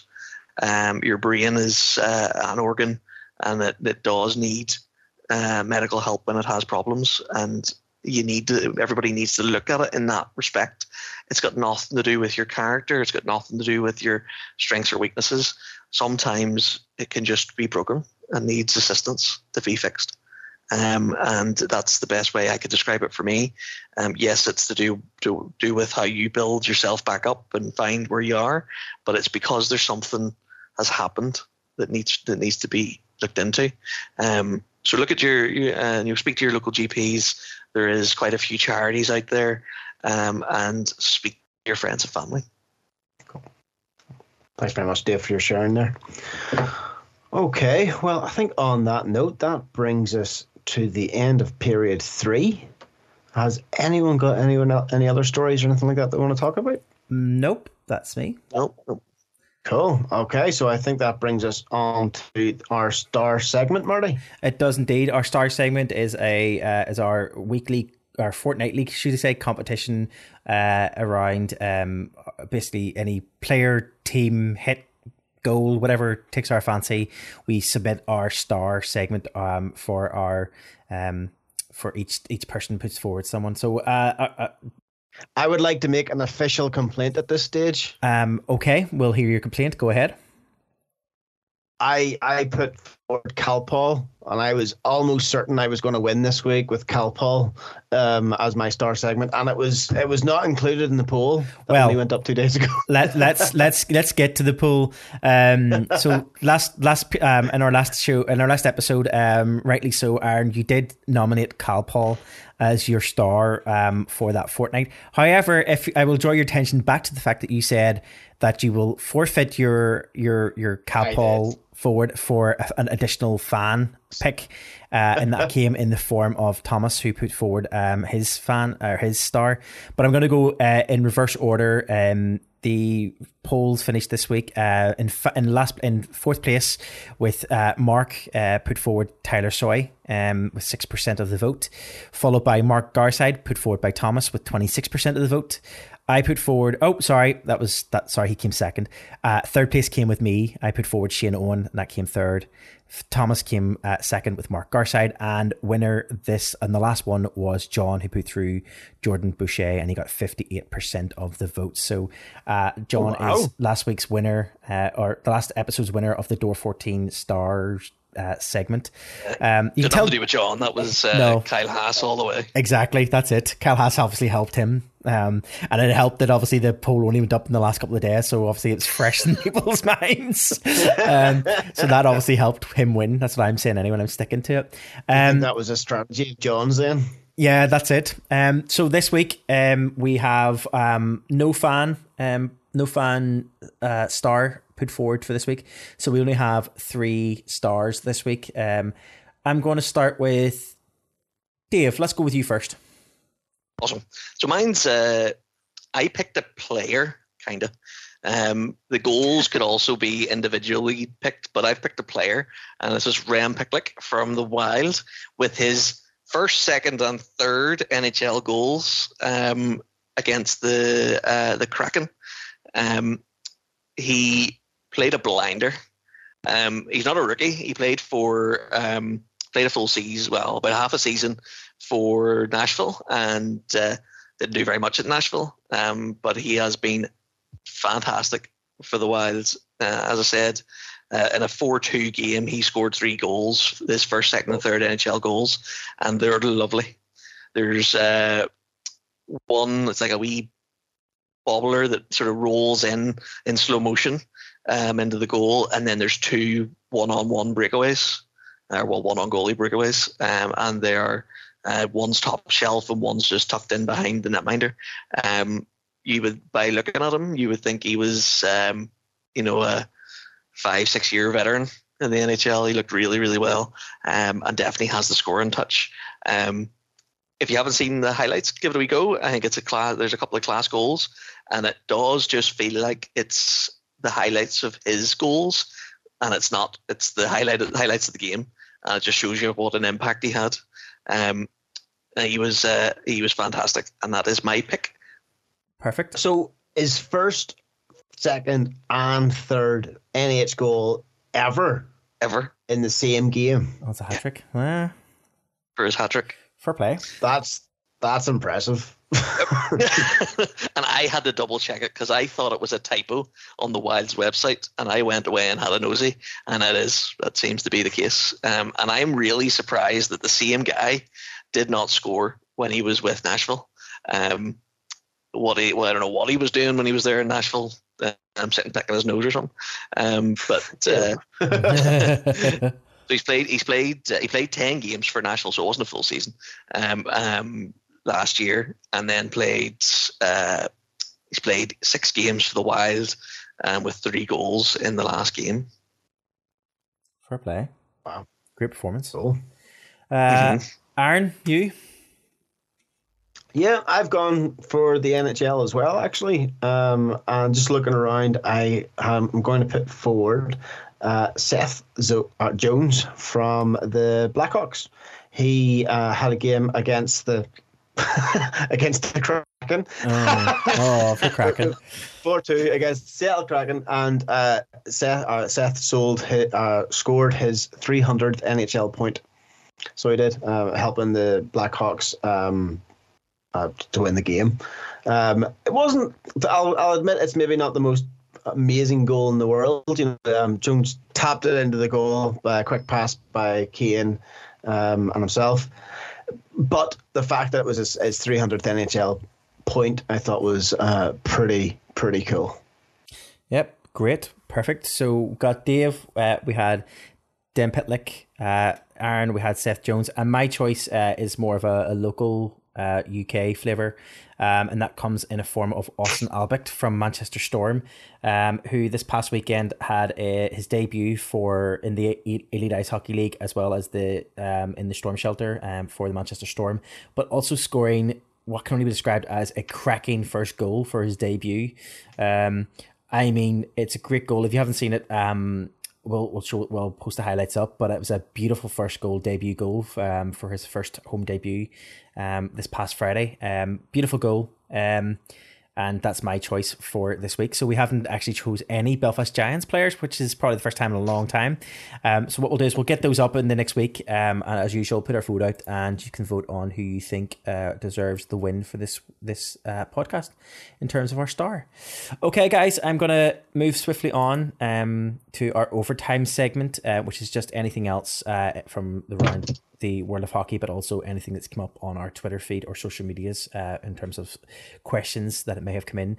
Uh, we have one thing then just to bring up in this section, and that is from um, on our Twitter uh, feed. We have one question from a very familiar name um, to this podcast, and that will be in the form of John Ford at 4087. Um, he says, Hi guys, long time contributor, sometime listener. Out of interest, is there something missing from the experience at the Giants so far this season? Is it an uninspiring entry video music, difficult customer experiences, less than inspiring merch? What do you guys think? Um, um, thank you, John, for your question. Uh, where are you tonight? Uh, you could have been on the call and could have answered this question yourself. Uh, but yes, we're happy to answer that question for you, John. Um, Dave, let's go with you first. I mean, we've been to a couple of games now. We're going again this weekend. Yeah. Is there anything particularly you think is? I know exactly what mine is, but uh, we'll go with you first. What do you think yeah. is missing? so like I'll, I'll, go through his, his, his sort of question there. You know, um, I had uh, the merch. I like the merch. I got a I got a mug there, um, a travel mug, and it's fantastic. Um, I can't uh, I can't uh, rave about it enough. I obviously love the jerseys. T-shirts are quite nice. Okay, it'd be nice to have a maybe a bit more varied choices, but hey, we'll build on that. Changed uh, designers and all that jazz this season, so we should see some changes. Um, the entrance video is garbage. Um, it's a lovely re- it's a Don't lovely mention words there, Dave. I'm not I'm not a man to mince my words when it comes to that. Actually, I know about it, but it, it's a it's a nice video. It is not an entrance video. Um, it, it's a nice like launch of the jerseys and like a relaunch of the team and and all that jazz. But it's not an entrance video. Where's the you know heart pumping? You know, get you in like a fight song. You know, get you up and going. It's it's just not that. Um, which I hope they will rectify. Usually mid-season, the Giants do make a change to their video, um, and that'll be good to see. Um, the customer service at the stands, this all comes back to the same things that I've mentioned before, and I have had no problems getting a beer, and that's all I need at the game. Um, I don't need nachos that John waits two hours for, and I've no idea why he waits that long for them. Um, you know, just do without. Yeah, I mean, uh, Aaron, you've only been to the one game this season um, so far, but was there anything in that game particularly that Dave's missed out on, or anything that you think has been overlooked? No, it was it was quite difficult. Um, it, it definitely felt different than than than previous years. Um, you know, bigger queues at the door. No problem. That's fine. Um, I did. I I agree with Dave. I quite like the merch. Not all of it's to my taste, but there are some nice bits there. Um, and I I didn't uh, I didn't go queue for food or anything like that. So I, I didn't have any problems with that. I did. I I find the atmosphere like the atmosphere was great, but there were some times where it was just I don't know. It just was a bit a bit quiet. And um, you know, the fans were doing their thing, but I I, I couldn't put I can't put my finger on what was missing. Um, what, what are your thoughts, Marty?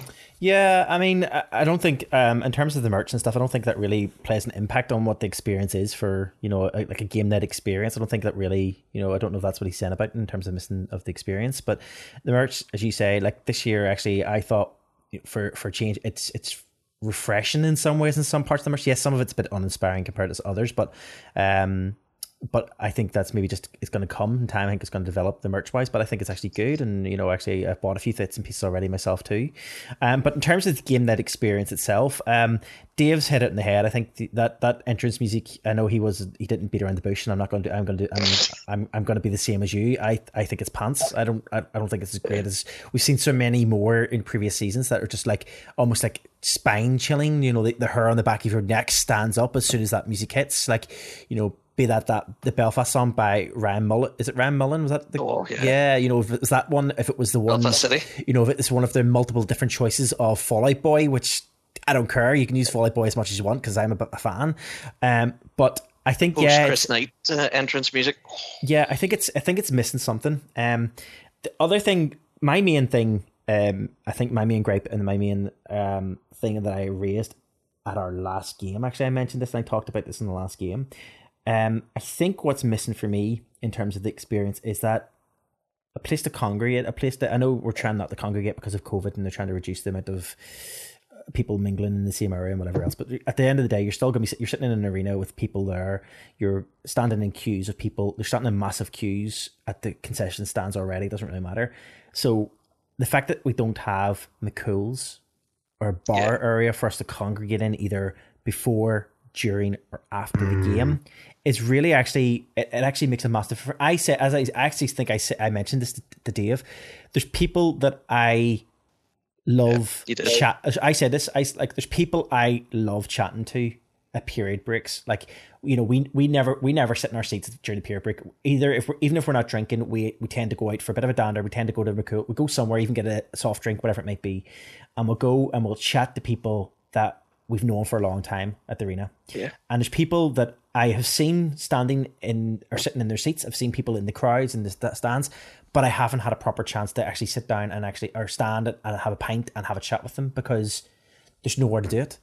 There's no there's no experience, there's no area for us to kind of be able to kind of you know and again this is all covid i know it's covid restrictions but i think it's really it really does it's a massive It's difference hurting. and you do feel it Yeah, it's hurting a bit of the hype. Like, is that's the thing that I, I miss is you know the post post game win or even post game loss, but post game win, you Even- can anal- break it down. You chat about it like you're going. You know, did you see so and so? And then you know we do this, but we can't do it as much. We usually do. I end up doing it because John usually drops me home, and I get a bit of this on the way home. But there's no like I only have the same view as John. But then when we're like in McCool's, you know, someone will turn around you and go, "Did you see so and so at this time do that?" And you're going, "I didn't." And you go back and you try and find it in the highlights and stuff. You know, uh, a bit of collaboration, and it usually sparks stories for here, um, which we haven't had. Um, and there's a, there's a lot of that, um, and I do miss it. And there's a lot of people that I haven't really had a chance to speak to, uh, and they'll know who they are, like their listeners and, and whatnot, and they'll be thinking the same. I hope. Maybe they maybe they're happy that they haven't spoke to me. Um, You know what? I didn't. I didn't catch on to that because the last time I went, I had my son with me, and he during the quarters or of quarters during the breaks, he kept falling asleep. So I had to kept, I had to sit in the seat, and you guys disappeared off. So I I hadn't caught not caught on that the bar wasn't there. yeah, no bar. No bar. It's and it's Wow. it's a small. It's like it's it's not as I think it, I think it's a big thing. I think it has definitely changed the the atmosphere and the experience of the night. Um, just because, and I again, and I again, I will reiterate, and I'll say this again that I know COVID plays a massive decision in the reasons why, but obviously we know that McCool's is going through some kind of renovation or there's some kind of work going on because obviously there's renovation works going on in the pavilion and stuff and there's a bar going in there and I think the rumor has mentioned maybe that there was going to be some kind of link between a sports bar in the pavilion and the game night experience. I don't know if that's true or not. Uh, we can only surmise what we're hearing, but McCool's, we don't know if it's if it's going to ever reopen in any form in terms of a bar within the arena. I don't know. Um, we'll have to wait and see. But it's missing. It's definitely, and it's and, and you can feel it. You can feel it. It's missing. It's and that's one part of the experience. I think we're definitely, definitely uh, missing. Yeah. That's my thing anyway. Bit of period break hype or post game hype. It builds you up for the next game. You know, I totally agree, Marty. You've hit the nail on the head on that. There's a big element of the like before McCool's, there was a bar there, and before the uh, the bar, you know, even post game before McCool's, we had Rockies, um, which is also gone. Um, you know, there is no post game anymore. Like after the game, you're you're done. You go home. You go to bed. um, unless you're going into town and going drinking, you know. There's not even any. There's not even any like mid game analysis breakdown of a period. Totally you know? agree, yeah. One thing it does have, and I- I'll say, um, so one thing we talked about last time was we, we brought some friends with us the last time, uh, the last time I was there, and they loved that. They still love the, or for them that was the first time, but they loved the um, the break games. You know, getting the, the some fans on the ice and playing that that um, I don't even know what you would call it type of type of ice hockey with your feet when you're covered in the Oh, in the the bubble big- hockey. the the bubble hockey. Um, they they loved it. You know, f- f- so from from a from a news fan perspective, um, I, I think it's still hitting it's still hitting the highs, but maybe from um, from fans like, like ourselves and yourselves that know what it can, what the heights, what the real heights are. Um, it's missing something, but I still think for, for new people that it's it's still an amazing experience. Yeah. No, I'd agree. Um, getting that experience probably for for yeah, as you say, it's still pretty good for for those of those who like you know who first timers or whatever it might be. Yeah, I still think it's a good night Yeah. out, and I always still will say that. But for me personally, that I think that's that's where I would say would be my main thing. Um, guys, hopefully that's answered John's question. Um. For him, um, and with that, what we'll do is we'll move on to our last segment for this episode, um, and we'll switch over to Aaron for his ABCs of hockey.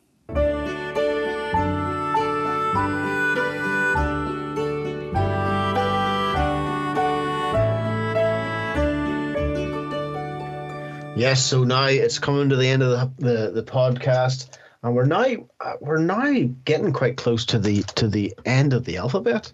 Um, can everyone anyone remember what last podcast was? What letter were we were on last pod, podcast?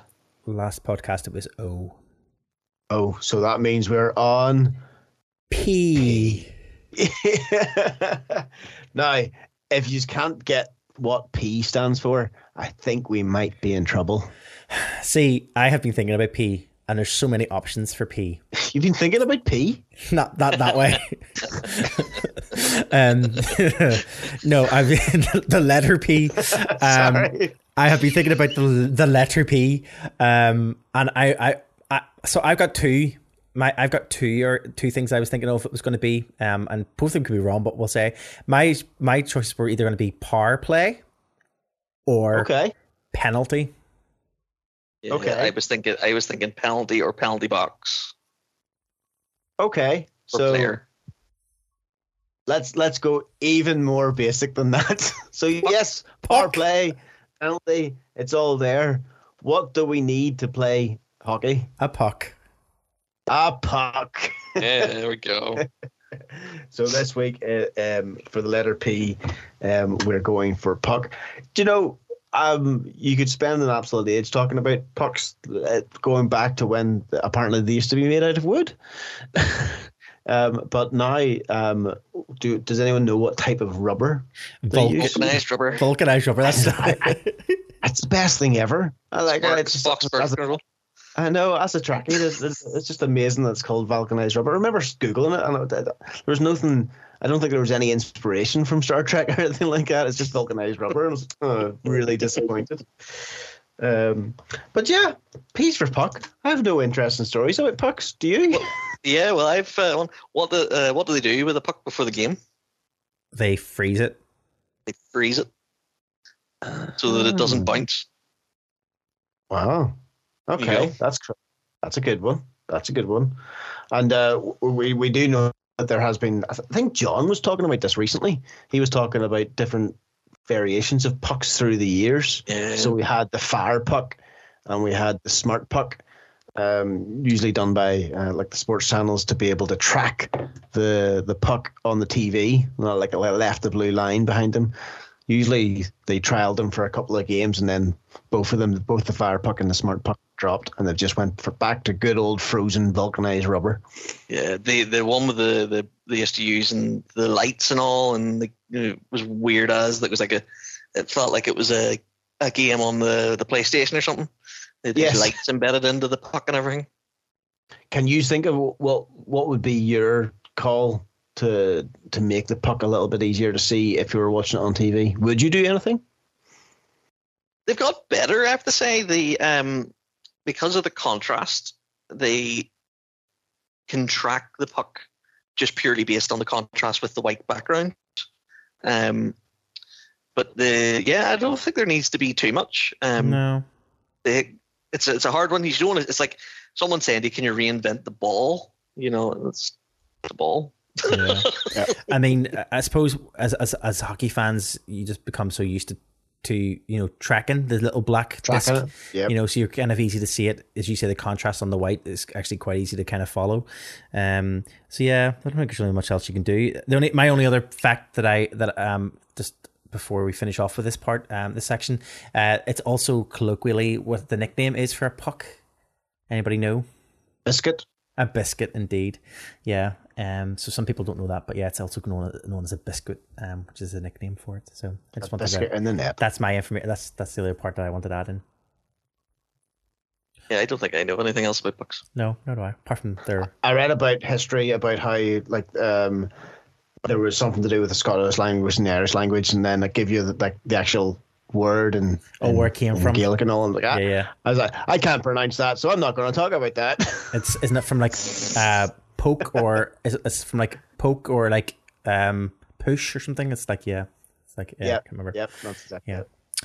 There we go. That's the history of pucks on Door 14 Hockey Podcast. Um, And we all guys, don't give a puck. Yeah. I think I have a t-shirt. I think I have a t-shirt that you bought me actually, Dave, um, as part of like a care package during lockdown that ended up Oh, on my yes, door, yeah, and yeah. my it says "Don't give a puck." I think it is, and I was wearing zero it pucks given. zero pucks Yep. given, Zero pucks and given, yeah. I was I was wearing it to a ten year old's birthday party, um, um, and uh, my wife, uh, I was wearing my I was just wearing a zip up hoodie over the t shirt, and if it was uh, my wife, if it was all like. Um, maybe either close the hoodie completely or take the hoodie off because it looks like it actually says something completely different, especially a 10 year old's birthday party.